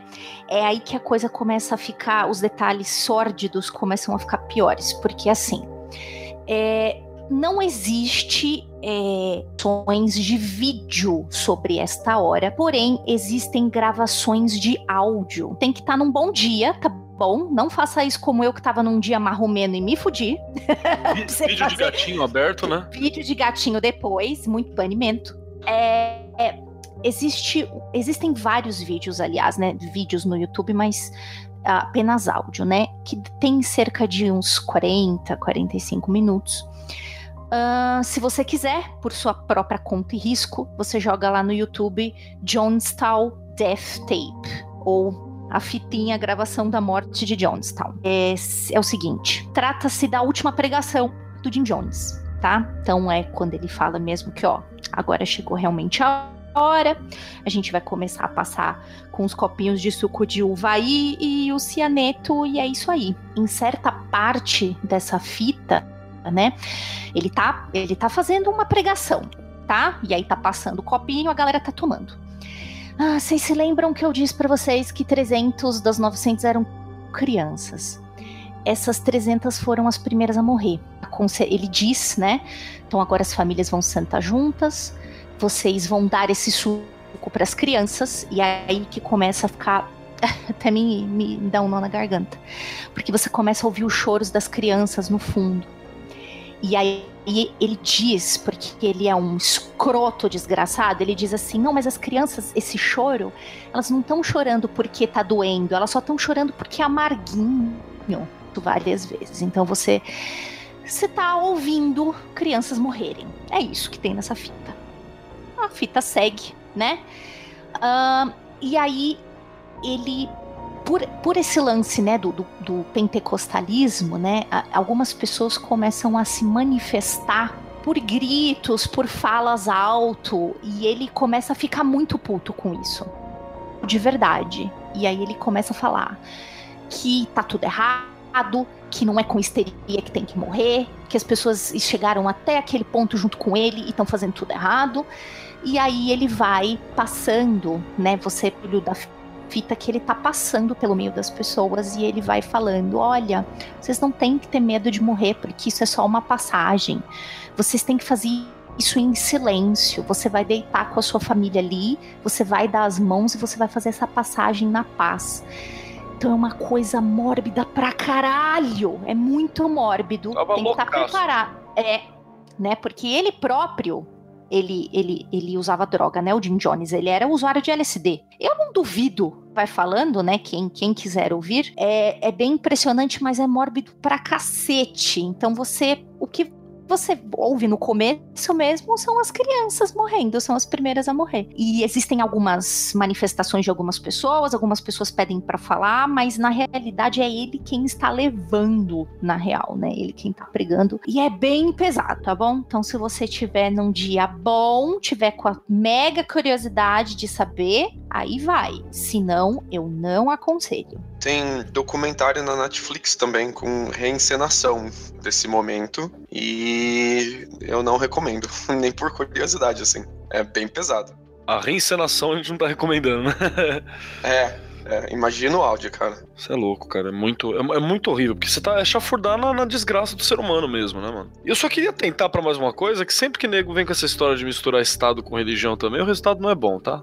Pronto, continue. Ah, cara. É, vamos lá. É, cara, porque qual, qual, foi a parada? Dia 18 de novembro de 78, o Jim Jones finalmente ordena a sua congregação a se matar. Então eles misturaram o, o Flavor Aid de uva e cianureto, eles fazem uma mistura. Inclusive, após isso tudo, né, saiu a capa da Time, que inclusive o nome é um subtítulo de Cult of Death, que mostra bem assim os corpos de centenas de pessoas ao fundo e um tipo um baldão assim de, de desse, desse, suco de uva que foi utilizado para fazer a mistura do cianureto e, e, e, derivados. Bem, bem merda mesmo. E aí, enfim, é, foi mais ou menos isso que a, que a, que a Ju contou, né? É, vários, inclusive, foram mortos é, obrigados, né? Eles foram se suicidados, mas na maioria das vezes foi realmente pelo cianureto, né? Ou bebido, ou injetado, e alguns mortos a tiros pelos seguranças, né? Foram 918 pessoas que, mo que morreram, 276 crianças, e o evento ficou conhecido, né? Como um dos maiores da história dos Estados Unidos. Só foi morrer uma quantidade de gente grande e junto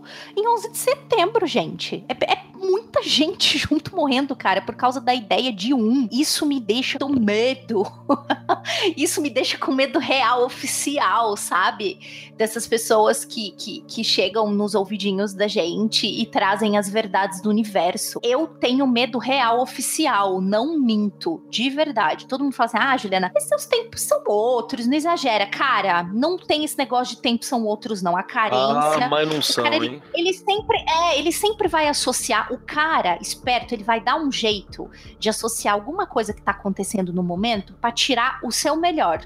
Por isso que tem que ficar muito esperto. E assim, eu nem sou muito fã de compartilhar esses tipos de teorias da conspiração, mas também existe aí algumas teorias que falam um pouquinho desse caso. Algumas pessoas especulam que o, Léo Ryan, né, que era o congressista que morreu, ele talvez tenha descoberto a informação de que, na verdade, o, o Jim Jones ele seria ali com a CIA, eles estariam fazendo um laboratório experimental sobre essa coisa de técnicas de lavagem, controle mental e tal, que foi conhecido mais pra frente como MK Ultra.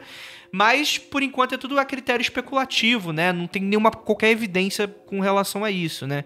Outros acabam sugerindo que o Jim Jones trabalhava de perto com governos comunistas de Cuba e da União Soviética, o que eu também, nesse caso, eu não duvido, né? Já que provavelmente o cara poderia estar em contato mesmo, na esperança de eventualmente mudar o templo permanente para a União Soviética, seja na Rússia ou até mesmo Cuba. Acho que não é difícil eu, de pensar isso. Eu não duvido de nenhum dos dois, assim, sabe? Porque a gente sabe que realmente nesse período, o governo americano também, né? Tava, não, não, tava... eu não duvido que o governo americano não tenha escrúpulos suficientes para fazer isso. Eu duvido que, porque, cara, se o cara. Se o Jim Jones ele fosse um espião que estivesse ali tentando uma técnica de controle mental e tal, o cara não se mataria, ele fugiria. A não ser se ele fugiu a gente não ficou sabendo.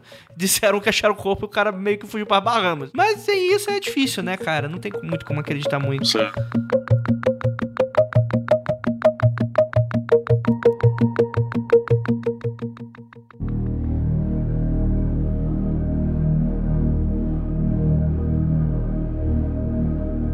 Bem, para dar uma aliviada.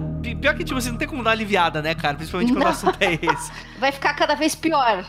Agora a gente vai discutir estrangulamento. Ai, que gostoso. Vamos lá. Vamos lá. Não, pelo menos a gente vai discutir uma parada, vamos lá, a gente vai conversar um pouquinho sobre mitologia e tal, né? A gente vai falar sobre Kali e a, e a seita dos Tugs. E eu não sei como é que se pronuncia isso nos Estados Unidos, o inglês é Tugs, né? Mas eu não sei como é que se pronuncia no, no, no indiano, que em alguma das, dos dialetos do indiano que eu não conheço. Não né? faço ideia.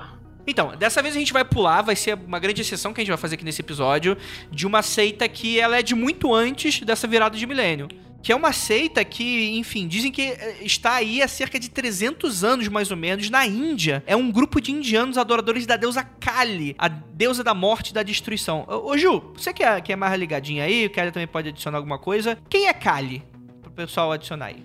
Como você mesmo já disse, Kali é a deusa da. É o, o Kali, o nome Kali ele vem do hindu, né, que é negro. Então por isso que a, a, as representações dela são sempre de pele muito escura, né? Há algum, algumas, alguns relatos da mitologia dizem que ela tinha pele da cor de uma turmalina negra. Então era assim, era, era, uma, era uma pele brilho, né? Assim como todos os deuses, eles têm muitos nomes, né? São referidos a com muitos nomes. É, mas uh, eu acho que o, o, uh, o, mais conhecido, né, que são é, que é uma das facetas da Kali é Durga, né? Que é o, o é inacessível, né, Keller? O que, que é mesmo? Sim, Durga? cara. Não, eu, eu acho que é isso, né? Eu costumo chamar por Kali mesmo, mas, mas é isso, acho que é isso aí mesmo. Ah, mas Kali é o nome pela qual ela é conhecida, tá? Ela é sempre retratada, ela tem muitos braços, né? Então a maioria, as representações pictóricas da Kali é sempre ela com os olhos muito abertos, muitos esbugalhados. As pessoas falam que ela parece que ela tá com uma cara de que ela tá na rage do momento, e é, obviamente. Então, nas várias mãos, né, nos vários braços e nas várias mãozinhas que ela tem, ela segura muitas facas, ela segura cabeças, né, com as outras mãos. Ela tem um colar feito de crânios. Hum, deixa eu ver que mais. Tem o cabelo muito longo e muito preto também. Hum, deixa eu ver que mais que eu posso falar de Kali.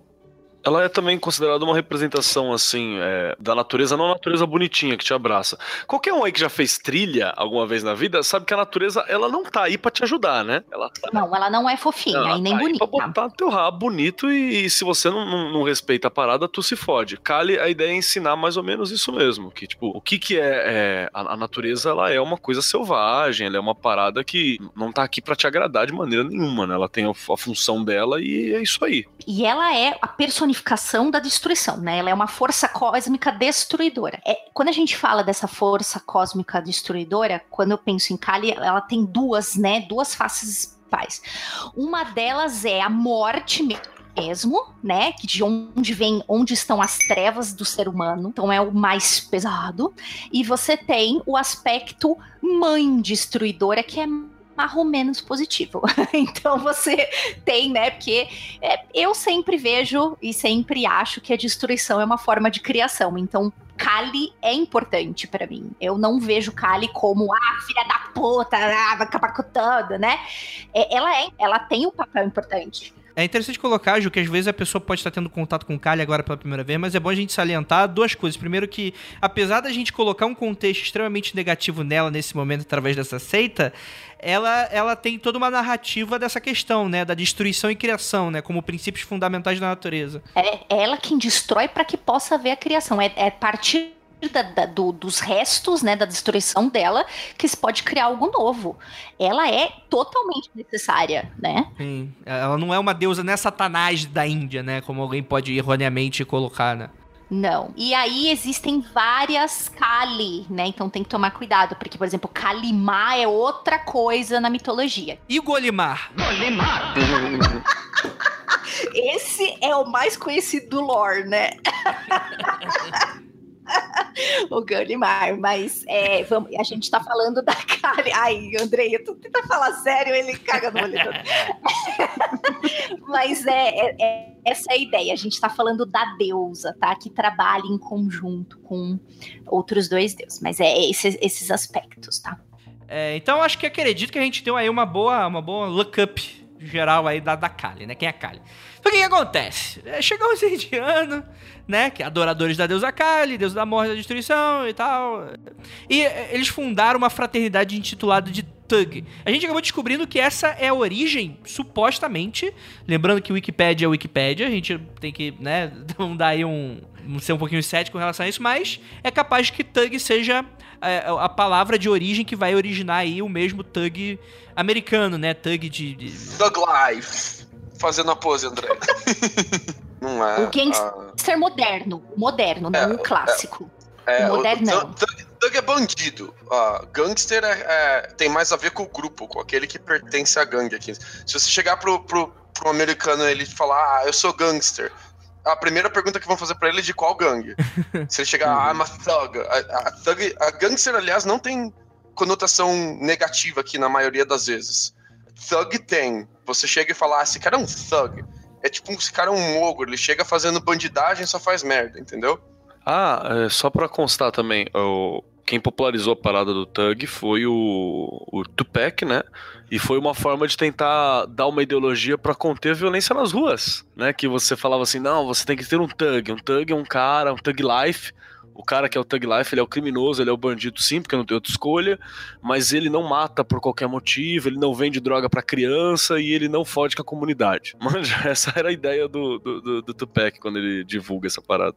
Uhum. É, É thug como aquela pichação ursinho clássica no muro, né? Tipo, é proibido roubar na quebrada. É que é Proibido aquela pichação do muro. Eu falo, não, é sim. Esse é o resumo, cara.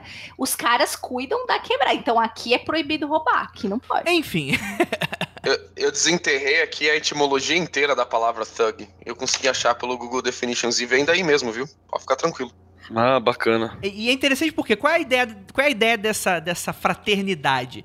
É que eles achavam que os peregrinos, né, as pessoas que vinham de fora, eles adorando outros deuses, é, é, na verdade os deuses que as pessoas adoravam deveriam ser demônios disfarçados de gente. Ou seja, cara, tipo, é aquela, aquela velha historinha que a gente sempre comenta por aqui. Essa historinha de, de, de- de, é, extremista religioso, cara, tem em qualquer religião. É, isso aí é, é uma grande verdade. Quando tu descobre que existe extremista religioso budista, tu fala, cara, tipo, realmente, tipo. É, é, é- é o tipo de coisa que tem em qualquer tipo de religião, né? É, tem gente tonta em tudo quanto é lugar do mundo, não é, como é que chama, exclusividade, não. Tem gente tonta em tudo quanto é canto. Até no budismo, minha gente. Você acha que tem lá os povos lá que matam todo Isso mundo? aí tem grupo terrorista budista. Pois é. Inclusive, tem uns que não são terroristas, mas são tontos também. É, mas isso aí deixa pra lá. É... Enfim, é o que acontece. Esses caras, qual era o modus operandi deles? Eles se disfarçavam de amigões dos turistas. Falavam, e aí, porra, você tá visitando? Porra, sou guia, pô, tô indo pra aquela direção também e tal. E eles ganhavam a confiança e durante a noite eles estrangulavam eles e, carreg... e com uns laços que eles tinham na cintura, tipo uns cintos, cada um com sete nós, né, na simbologia deles. Eles matavam os peregrinos e isso gerou meio que uma, uma histeria maluca lá, porque ainda era o Império Britânico, né? Então meio que era o quem tinha que resolver era a Inglaterra nessa história toda. Então eles colocavam os investigadores, então desde 300 anos atrás. E até hoje, segundo dizem, ainda existem alguns integrantes dessa seita, mas obviamente é muito menos proeminente de- do que quando surgiu. É bom salientar. Depois de mortas, as vítimas eram mutiladas, eram especialmente treinados para isso. Eles geralmente atacavam, eram mais comum vítimas mulheres, crianças, principalmente mais humildes e de castas inferiores, e eram sacrificadas nos altares dos templos de Kali. E para esconder os corpos, eles enterravam com umas picaretas e tipo davam fazer uma dancinha em cima pra, tipo, para dar aquela enterradinha para ninguém perceber, saca de, ah, vamos dar uma andadinha aqui. Pra esconder o corpo. E aí ninguém vai sacar. É, esconder o corpo e tal. Cara, é, foi bem. é, os Thugs foram uma organização bem estruturada. é, inclusive, alguns dizem que maior. Então é, cara, bizarro, né? Alguns Thugs, eles raramente é, viajavam. Eles ficavam confinados em determinadas regiões. Então, assim, os normais, eles viajavam, encontravam peregrinos e matavam. Agora, outros, eles eram conhecidos como Megpunas. Eles eram próximos aos templos de sacrifício e ficavam por ali, né? Eles eram mais difíceis de capturar porque não havia um ponto específico onde pudessem ser encontrados como com viajantes e coisas nesse sentido. Então eles eram mais complicadinhos de achar. Então é, cara, é, é interessante isso, né? E, cara, eu não lembro se é nessa vertente, se são realmente os thugs ou se é, ou se é outra, mas eu lembro de já ter lido sobre uma organização, não lembro realmente se era essa, de que eles tinham uma habilidade que eles pegavam esses cintos, eram uns cintos de ferro, que tinha uma. Ou, ou eles colocavam umas moedas, ou eram cintos de ferro, em que eles tinham umas habilidades de jogar a longa distância e quebrar o pescoço das pessoas correndo. Caralho. Socorro. Tipo, ele vem correndo, girando e, e quebra o seu pescoço? Exato, exato. Eles jogam e quebram o teu pescoço, cara, na, na Tem que jogada. tá muito fudido mesmo. Os caras eram, eram loucos. Nossa senhora, imagina o tamanho do braço desse cara. Pois é, né? Não duvido. Na Índia, a Índia tem umas paradas que eu não duvido. Tem uns caras lá que puxa, puxa peso com, com as bolas, né? Tem Fala, uns... É, não, tem, tem uns bagulho louco, velho. Vai achando que é só Bollywood, vai. Índia é uma terra, assim, loucaça.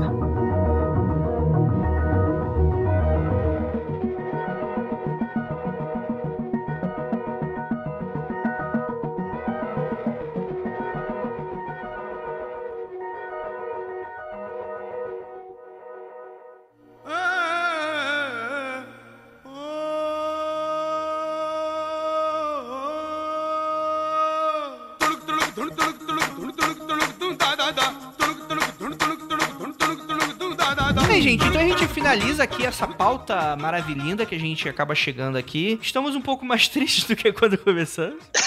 Ah, eu gostaria de agradecer muitíssimo a queridíssima Ponzilacqua Juliana. Puliana Jonzilacqua. É isso aí, minha gente, né? Nunca se esquecer que o mundo tá cheio de gente maluca, querendo se aproveitar dos seus sentimentos e da sua ingenuidade para certas coisas, porque você pode se achar muito esperto, mas aí nesse tipo de coisa em graus diferentes, né? Então tem que sempre tomar cuidado, é o que a gente sempre diz aqui no Mundo Freak, e é o que a gente sempre diz também no Magicando, que é o seu podcast de magia.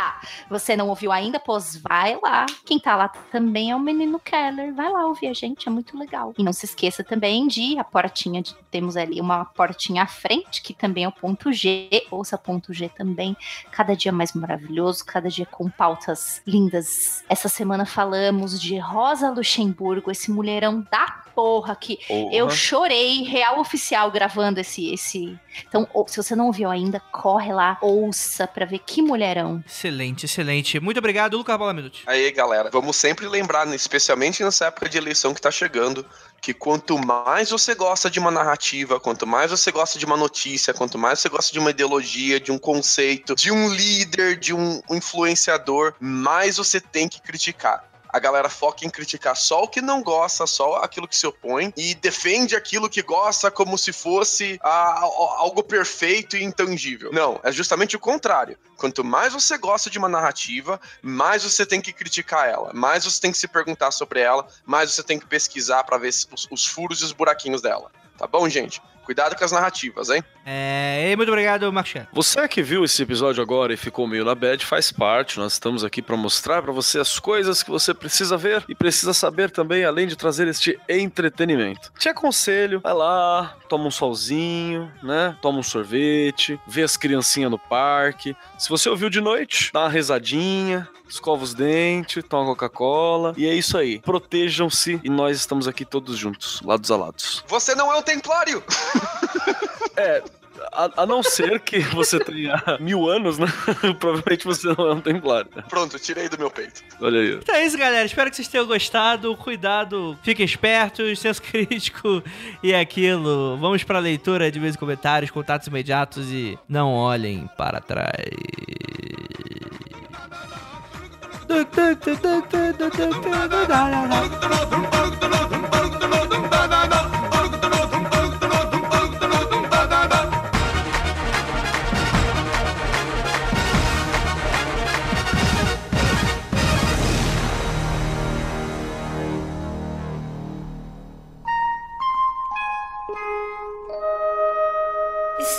Começando Contatos Imediatos.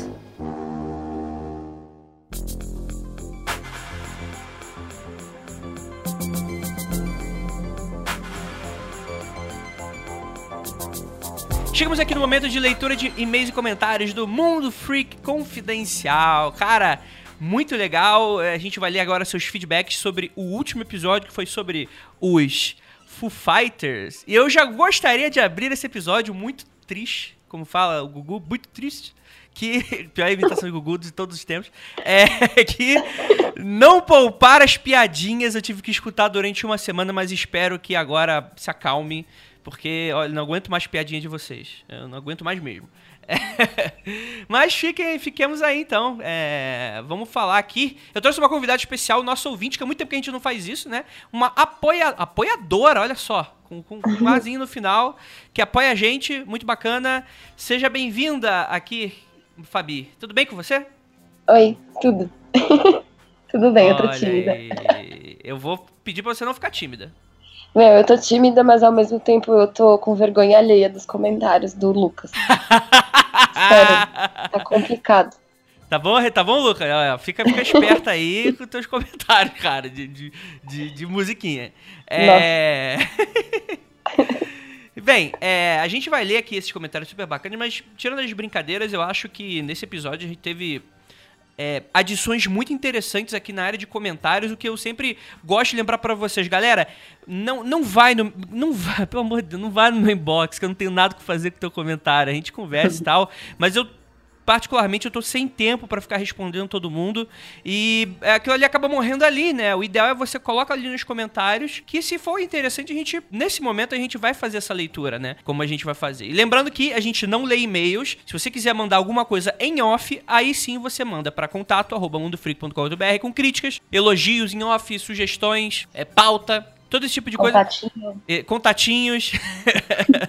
Cara, e orçamentos, claro, porque não, né? Se você quiser anunciar aqui no Nudes. Mundo Freak. Nudes também, nude. é, Jobs, free. Prometo, prometo que eu não, não compartilho nem nudes, nem jobs, nem freelas com ninguém.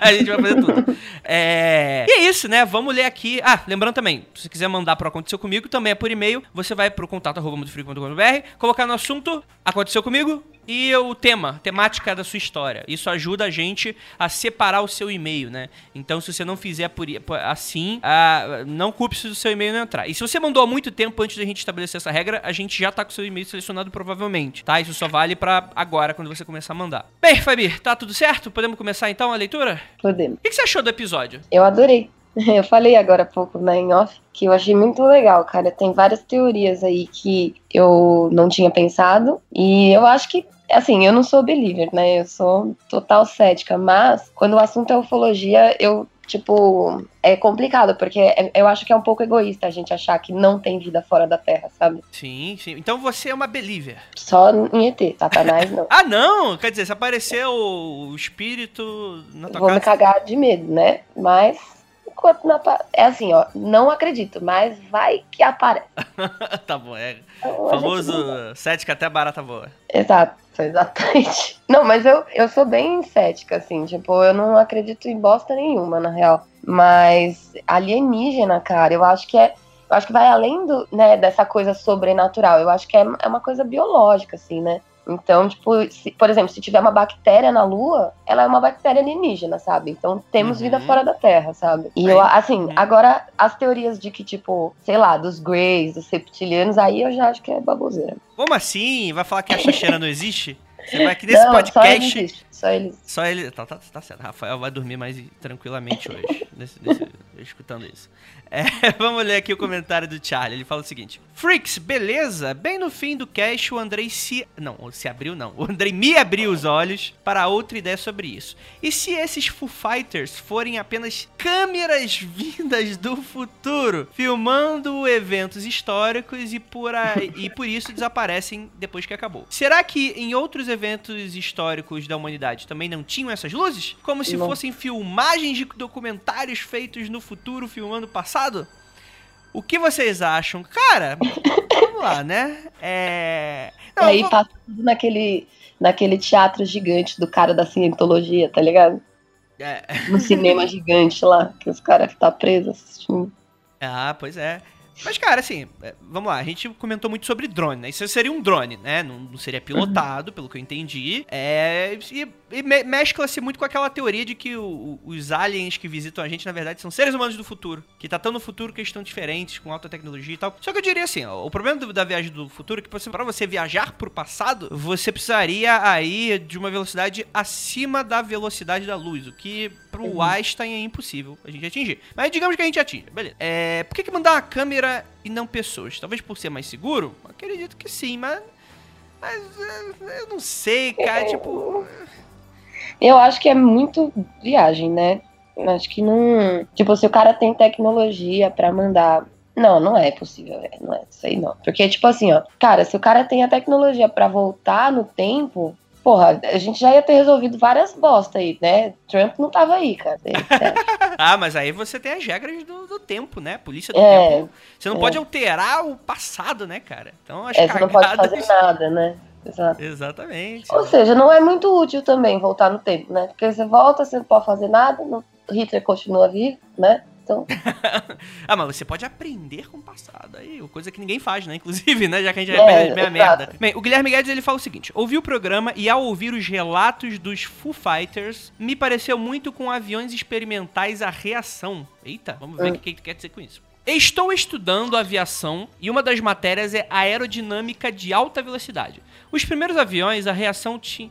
A reação tinha quando em grandes altitudes e em elevadas velocidades o avião atingia um, é, o match, o match crítico, para quem não sabe, match é aqueles. Não, não é nada pornográfico, é, é, o, é a velocidade do avião, né? Tem match 1 a match 5. É velocidade 1 e velocidade 5. Onde a onda de choque trava completamente o controle da aeronave, fazendo ela mergulhar em alta velocidade e recuperando o controle apenas em baixa altitude. Quanto às luzes, poderiam ser a exaustão dos motores à reação. No começo se utilizava de uma infinidade de combustíveis, até hidrogênio como combustível, até gasolina, podendo gerar mudanças nas cores de, de queima. Além disso, se é sabido que o primeiro avião à reação foi desenvolvido em 1937, mas só foi aplicado em larga escala anos depois, quando o conhecimento em aerodinâmica permitiu compreender melhor esses fenômenos. A Segunda Guerra foi palco de vários aviões experimentais. A Alemanha certamente testou e utilizou alguns, com desempenho incomparáveis para a época, gerando espanto para os pilotos. Assim, é, é, é, interessante porque a gente acabou nem falando, mas uh, na Segunda Guerra os nazistas eles eram responsáveis por uma tecnologia que foi super devastadora no contexto de guerra, que eram os mísseis V2, né, que logo depois foram assimilados, depois que, enfim, a, os nazistas perderam e a Alemanha foi invadida e tal, pelos russos e pelos americanos. Esse tipo de modelo depois se, se popularizou e tal, militarmente. Mas realmente, o, o, os alemães eles eram um polo tecnológico em quesito aviação que é, é, mu é muito ainda bem é, é, eles não conseguiram fazer uma bomba atômica, porque com certeza eles cons conseguiram colocar isso no míssil, né, cara? Então é, é, é, realmente é relevante, é relevante o que você está comentando. Não, essa, essa hipótese eu já acho bem mais palpável, assim, tipo, é, cara, a gente tem, né? Aí eu também vou para a parte né, da conspiração e tal. Tem a, a área 51, tem tipo, tem várias parada rolando aí, né? Sei lá, KGB, essas coisas que ninguém tem certeza se existe.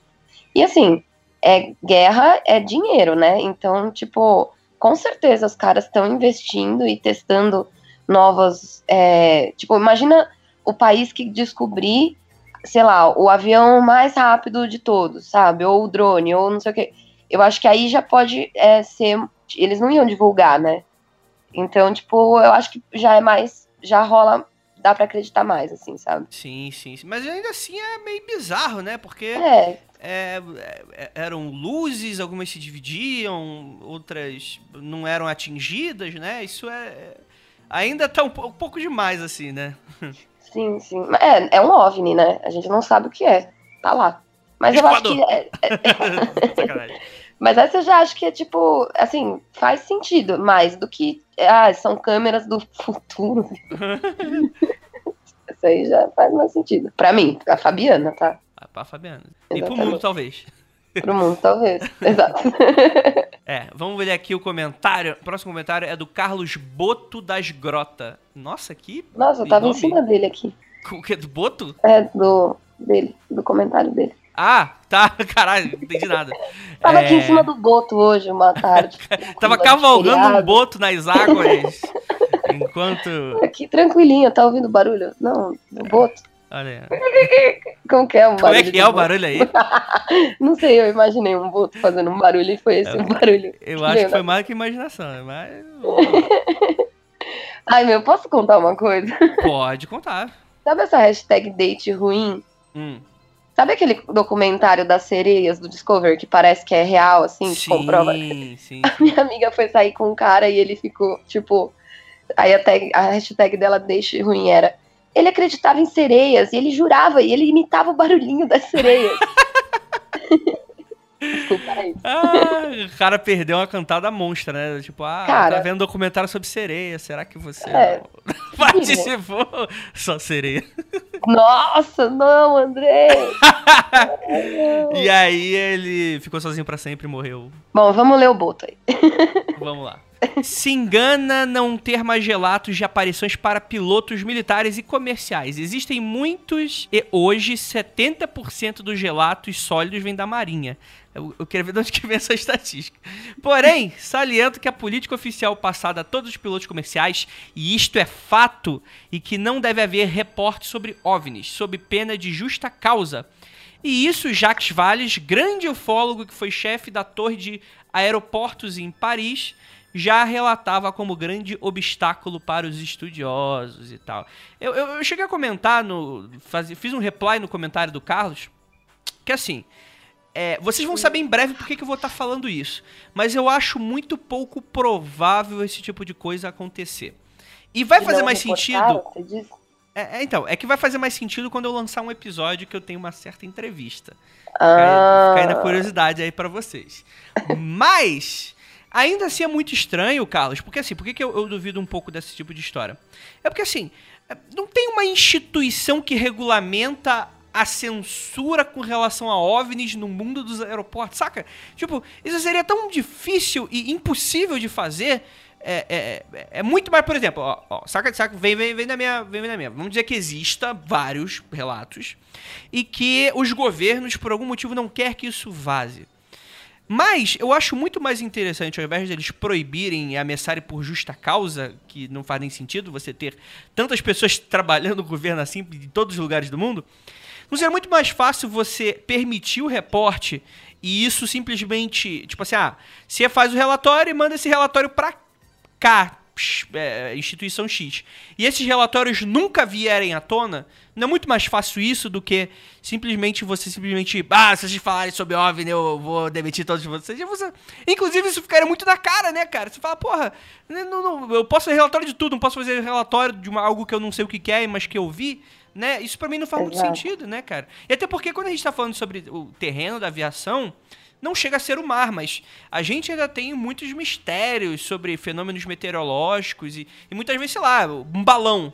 O cara vai ter que reportar esse balão se estiver próximo de um aeroporto. E às vezes o cara tá longe e não sabe o que é aquilo é um balão. Ele fala, ó, tô vendo um objeto não identificado é, que tá brilhando e tá na área de aeroporto. O que, que a gente faz? Então, tipo assim, é- É, ele acaba gerando um risco pra, tipo, o cara não reportar.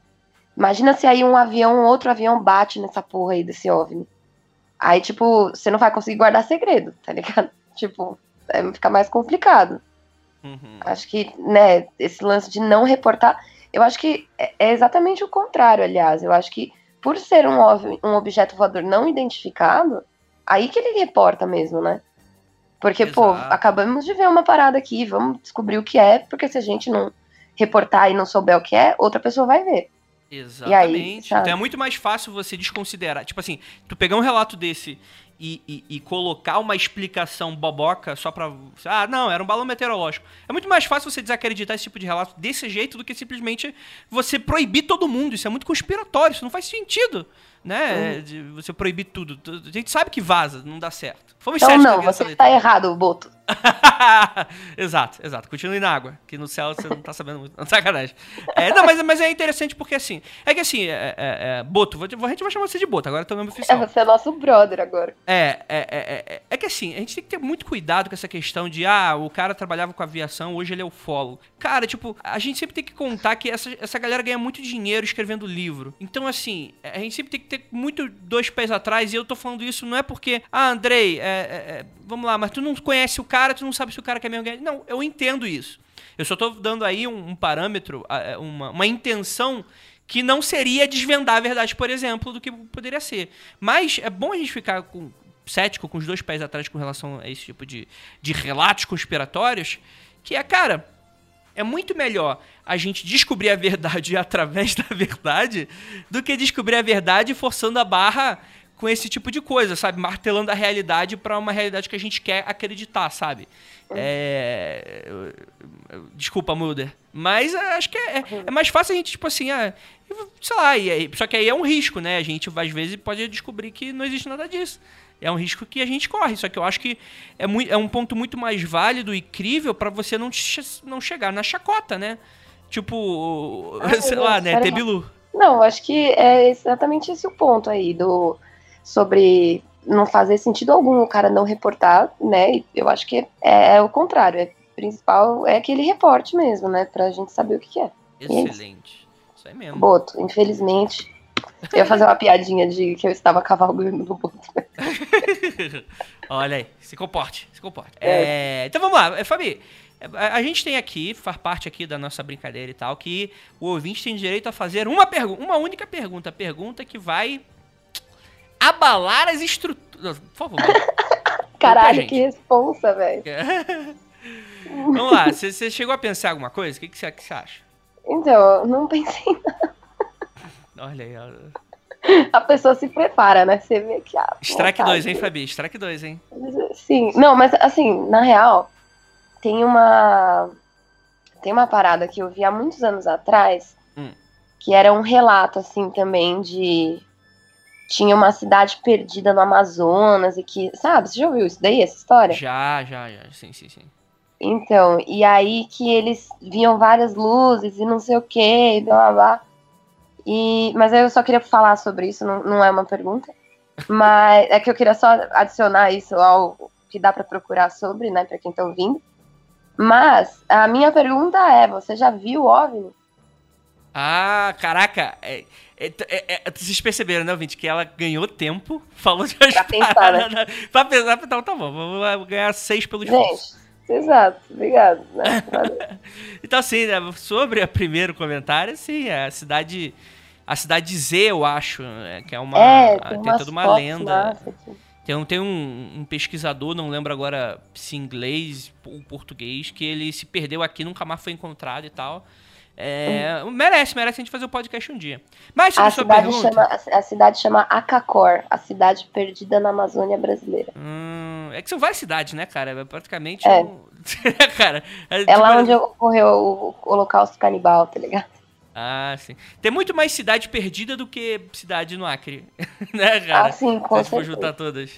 Sim, sim, sim. Beijo, Acre. É. Isso aí, isso aí. É, E aí, já viu o? Cara, eu já vi muita coisa estranha nessa vida, cara. Já morando no Rio de Janeiro, o tempo que eu morei, indo pra lá, eu já vi muita coisa esquisita que eu falo, caraca. Tomando um que- negocinho. Será que isso aqui é desse mundo? Será que não é? Ali Ai. na Vila Mimosa. É, nossa, nem fala. Não, shh, cara, eu- tem, tem lugares que, inclusive, é proibido. Eu não posso nem falar onde que eu, onde que eu, onde que eu caminhei, porque os ouvintes vão ter uma ideia muito errada sobre mim. Mas, mas, enfim, infelizmente essas coisas acontecem. É, infelizmente, infelizmente, nunca vi nada. Nunca, nunca vi nada, mas eu gostaria de ver. Mas me bate o medo. Porque assim, o, o espírito. Tu vê, tu vai tomar um susto, tu vai sentir medo, mas em teoria você tem toda uma mitologia em volta disso que você. lá, não você rola pode- sonda anal, né? é, é, exato, tipo, ah, sei lá, pode ser um, um sei lá, um, um espírito, tipo, se você for espírita, é um espírito desencarnado, coisa nesse sentido, né? Uhum. Mas essa coisa de espírito que vai te fazer mal fisicamente, vai te matar, qualquer coisa, tipo, isso é muito americanizado, né? Isso é muito Uhum. o exorcista e tal, então eu não, não acredito muito nessas coisas, então eu não tenho tanto medo assim. Mas, cara, OVNI me dá pavor, cara, me dá pavor. dá- Foda, né? e principalmente quando eu era criança, cara, eu sonhava frequentemente. Com, eu lembro até hoje que eu era muito pequeno, mas era o primeiro, primeiro memória que eu tenho sobre sonhos recorrentes que eu tinha todas as noites. Que era. A sonda anal. Não, não. eu nem sabia sobre essas coisas. Era, era criança inocente, pobre, que não, não, não conhecia da podridão da sociedade do mundo. E dos Greys que ficam enfiando coisas no seu cu. É... Mas eu sonhava que eu, eu, eu tipo, sei lá, é, é, eu a, a casa dos meus pais era do lado das casas, da casa dos meus avós e tal, e às vezes eles fic- os meus pais é, iam assistir televisão na casa dos meus avós, não porque não tinha em casa, mas, sei lá, ficava todo mundo reunido por ali. Uhum. É, e aí teve um dia que. Teve dia não, o sonho era eu acordando de noite no meu quarto. Tava tudo escuro, eu tava sozinho em casa. E eu escutava que eles estavam na casa dos meus avós. Eu ia para lá, porque eu perdi o sono, né? E aí eu saía de casa e no trajeto entre a casa, que assim, eram, sei lá, 10 passos no máximo, entre a casa dos meus pais e a casa dos meus avós, enquanto eu tava correndo, por causa que tava escuro, vi uma luz do céu e me puxava pra cima. Credo. E eu não, tipo, eu ficava completamente impotente com relação àquilo, né? É, e, e na época, é, na época, o que eu, eu nem, tipo, tinha noção de, de alienígena. Eu só fui ligar isso com esse tipo de relato alienígena depois. Mas, sei lá, na minha cabeça de criança era tipo, sei lá, Deus tava me puxando de volta, sabe? Eu, que que é Uhum. mais horrível ainda, inclusive, né, cara? Acho que é pior. Deus é, complicado. É, mas era, eu lembro que era um, um facho de luz que me, me puxava pra cima. e Eu não conseguia mais me mexer. E eu era subtraído desse mundo. E assim, eu tive esse sonho diversas vezes, cara. É, diversas vezes. E, era que provavelmente a criança mais idiota do mundo, que eu não aprendi a lição. Eu sempre saía de casa, né, cara? Eu devia ter ficado em casa. Mas não, né? Mas ah, não, não, não tem, assim, relato assim, não. Até porque morar em cidade grande é muito complexo a É. gente prestar atenção no céu. Tem a questão da po- po- poluição também. E tem a questão que Da você população. não. é, da população também, que é, Que suja a cidade. Exatamente. E, e- e também, né, tu, tu- não sou muito usuário de drogas, então também não, assim, não vi nada muito esquisito também, não. É só Mas- recreativo, né? Não é. Não, não, que, que isso? Não, não, isso aí é... É uma coisa. Não, mas é, cara, é, é isso, é isso. É, infelizmente, mas estamos aí pra acreditar. Pode crer. Eu vi já duas, três vezes, na verdade. Mas eu não, não quero me prolongar assim, não. Era uma, eu acho que era um balão meteorológico, né? Meteorológico. E outra, eu tava em Bauru, acampando com umas amigas, e aí foi até engraçado que a gente via a parada subindo e descendo assim, e fazendo uns movimentos muito diferentes de qualquer coisa no céu, e com multicolorido, assim, e aí a gente chamou a mãe da minha amiga, que ela era, ela é crente, né, e aí, crente evangélica, né, e aí ela não acredita, né, e aí eu falei, ah lá, lá, tem ET, Deus existe, que eu sempre fui... Caralho, tem ET, Deus existe. tudo a ver. E aí a outra vez, cara, eu não lembro se.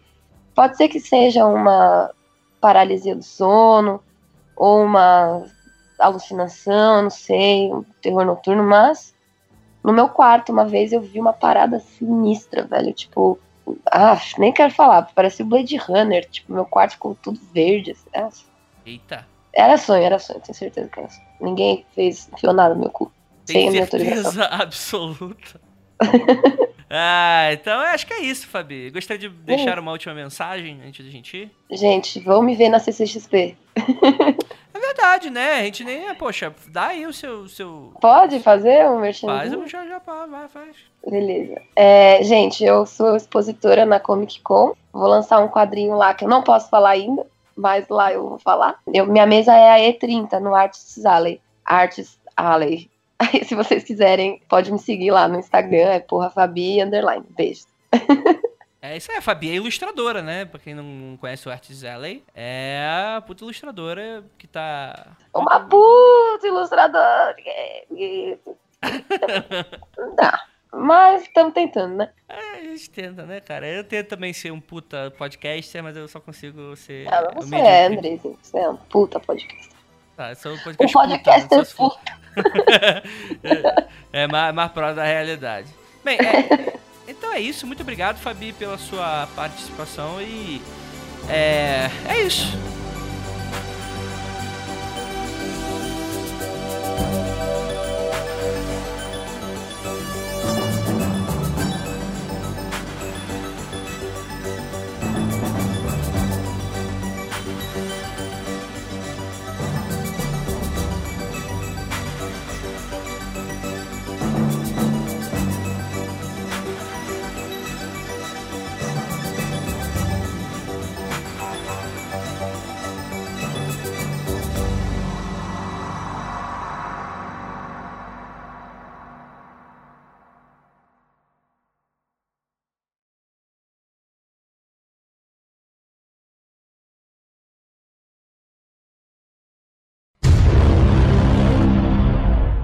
Se você me encontrar, ouvinte, pode me oferecer doces, ok? Eu gosto. Eu sou chegada em Ganesha. Principalmente se eles forem quadradinhos e psicodélicos. ah, também, se quiser. Cara, um pouco mais gente, caro, né? Será que Gente, deixar? esse, esse, episo- esse Tem esse podcast. tipo de seita também, se vocês quiserem. Esse podcast é, é. Menores de 18 anos escutam, a gente não pode fazer essas brincadeiras. Porque o pessoal vai achar que é sério. E não, é, tá, Não. gente? Não é sério. Jamais. As pessoas aqui estão todas sobras nesse momento. Alguém quer comentar mais alguma coisa antes da gente passar? cara, ele ri de qualquer coisa. Cara, o Lucas ele é muito emaconhado, né, cara? O cara com certeza fumou alguma coisa de gravar. Não é. É que eu tô. E a gente precisa fazer um podcast só pra falar sobre essas narrativas de outra vida, né? Porque é, o- é o- é outro, é outro carruagem de loucura. Não, então, a gente pode fazer quando a gente for falar sobre Arcólobos e Nibiru, né? Que é, tipo, é Opa, tudo nessa, nessa onda aí. né? Mano, Hercóbulos tá voltando com tudo nos Estados Unidos. Eu tô vendo em tudo quanto é canto, cara. Olha aí, tá vindo então. O planeta tá vindo, é porque- por isso que tá voltando. é. O planeta não Tá saindo da jaula, monstro. É, então a gente faz, é que a gente é, faz um, tipo, um cast planetas loucos espíritas, né? Tipo, capela, né? a gente faz toda essa trinca, né? Trinca, capela, Arcólobos e Nibiru. E fala sobre os Nibirutas.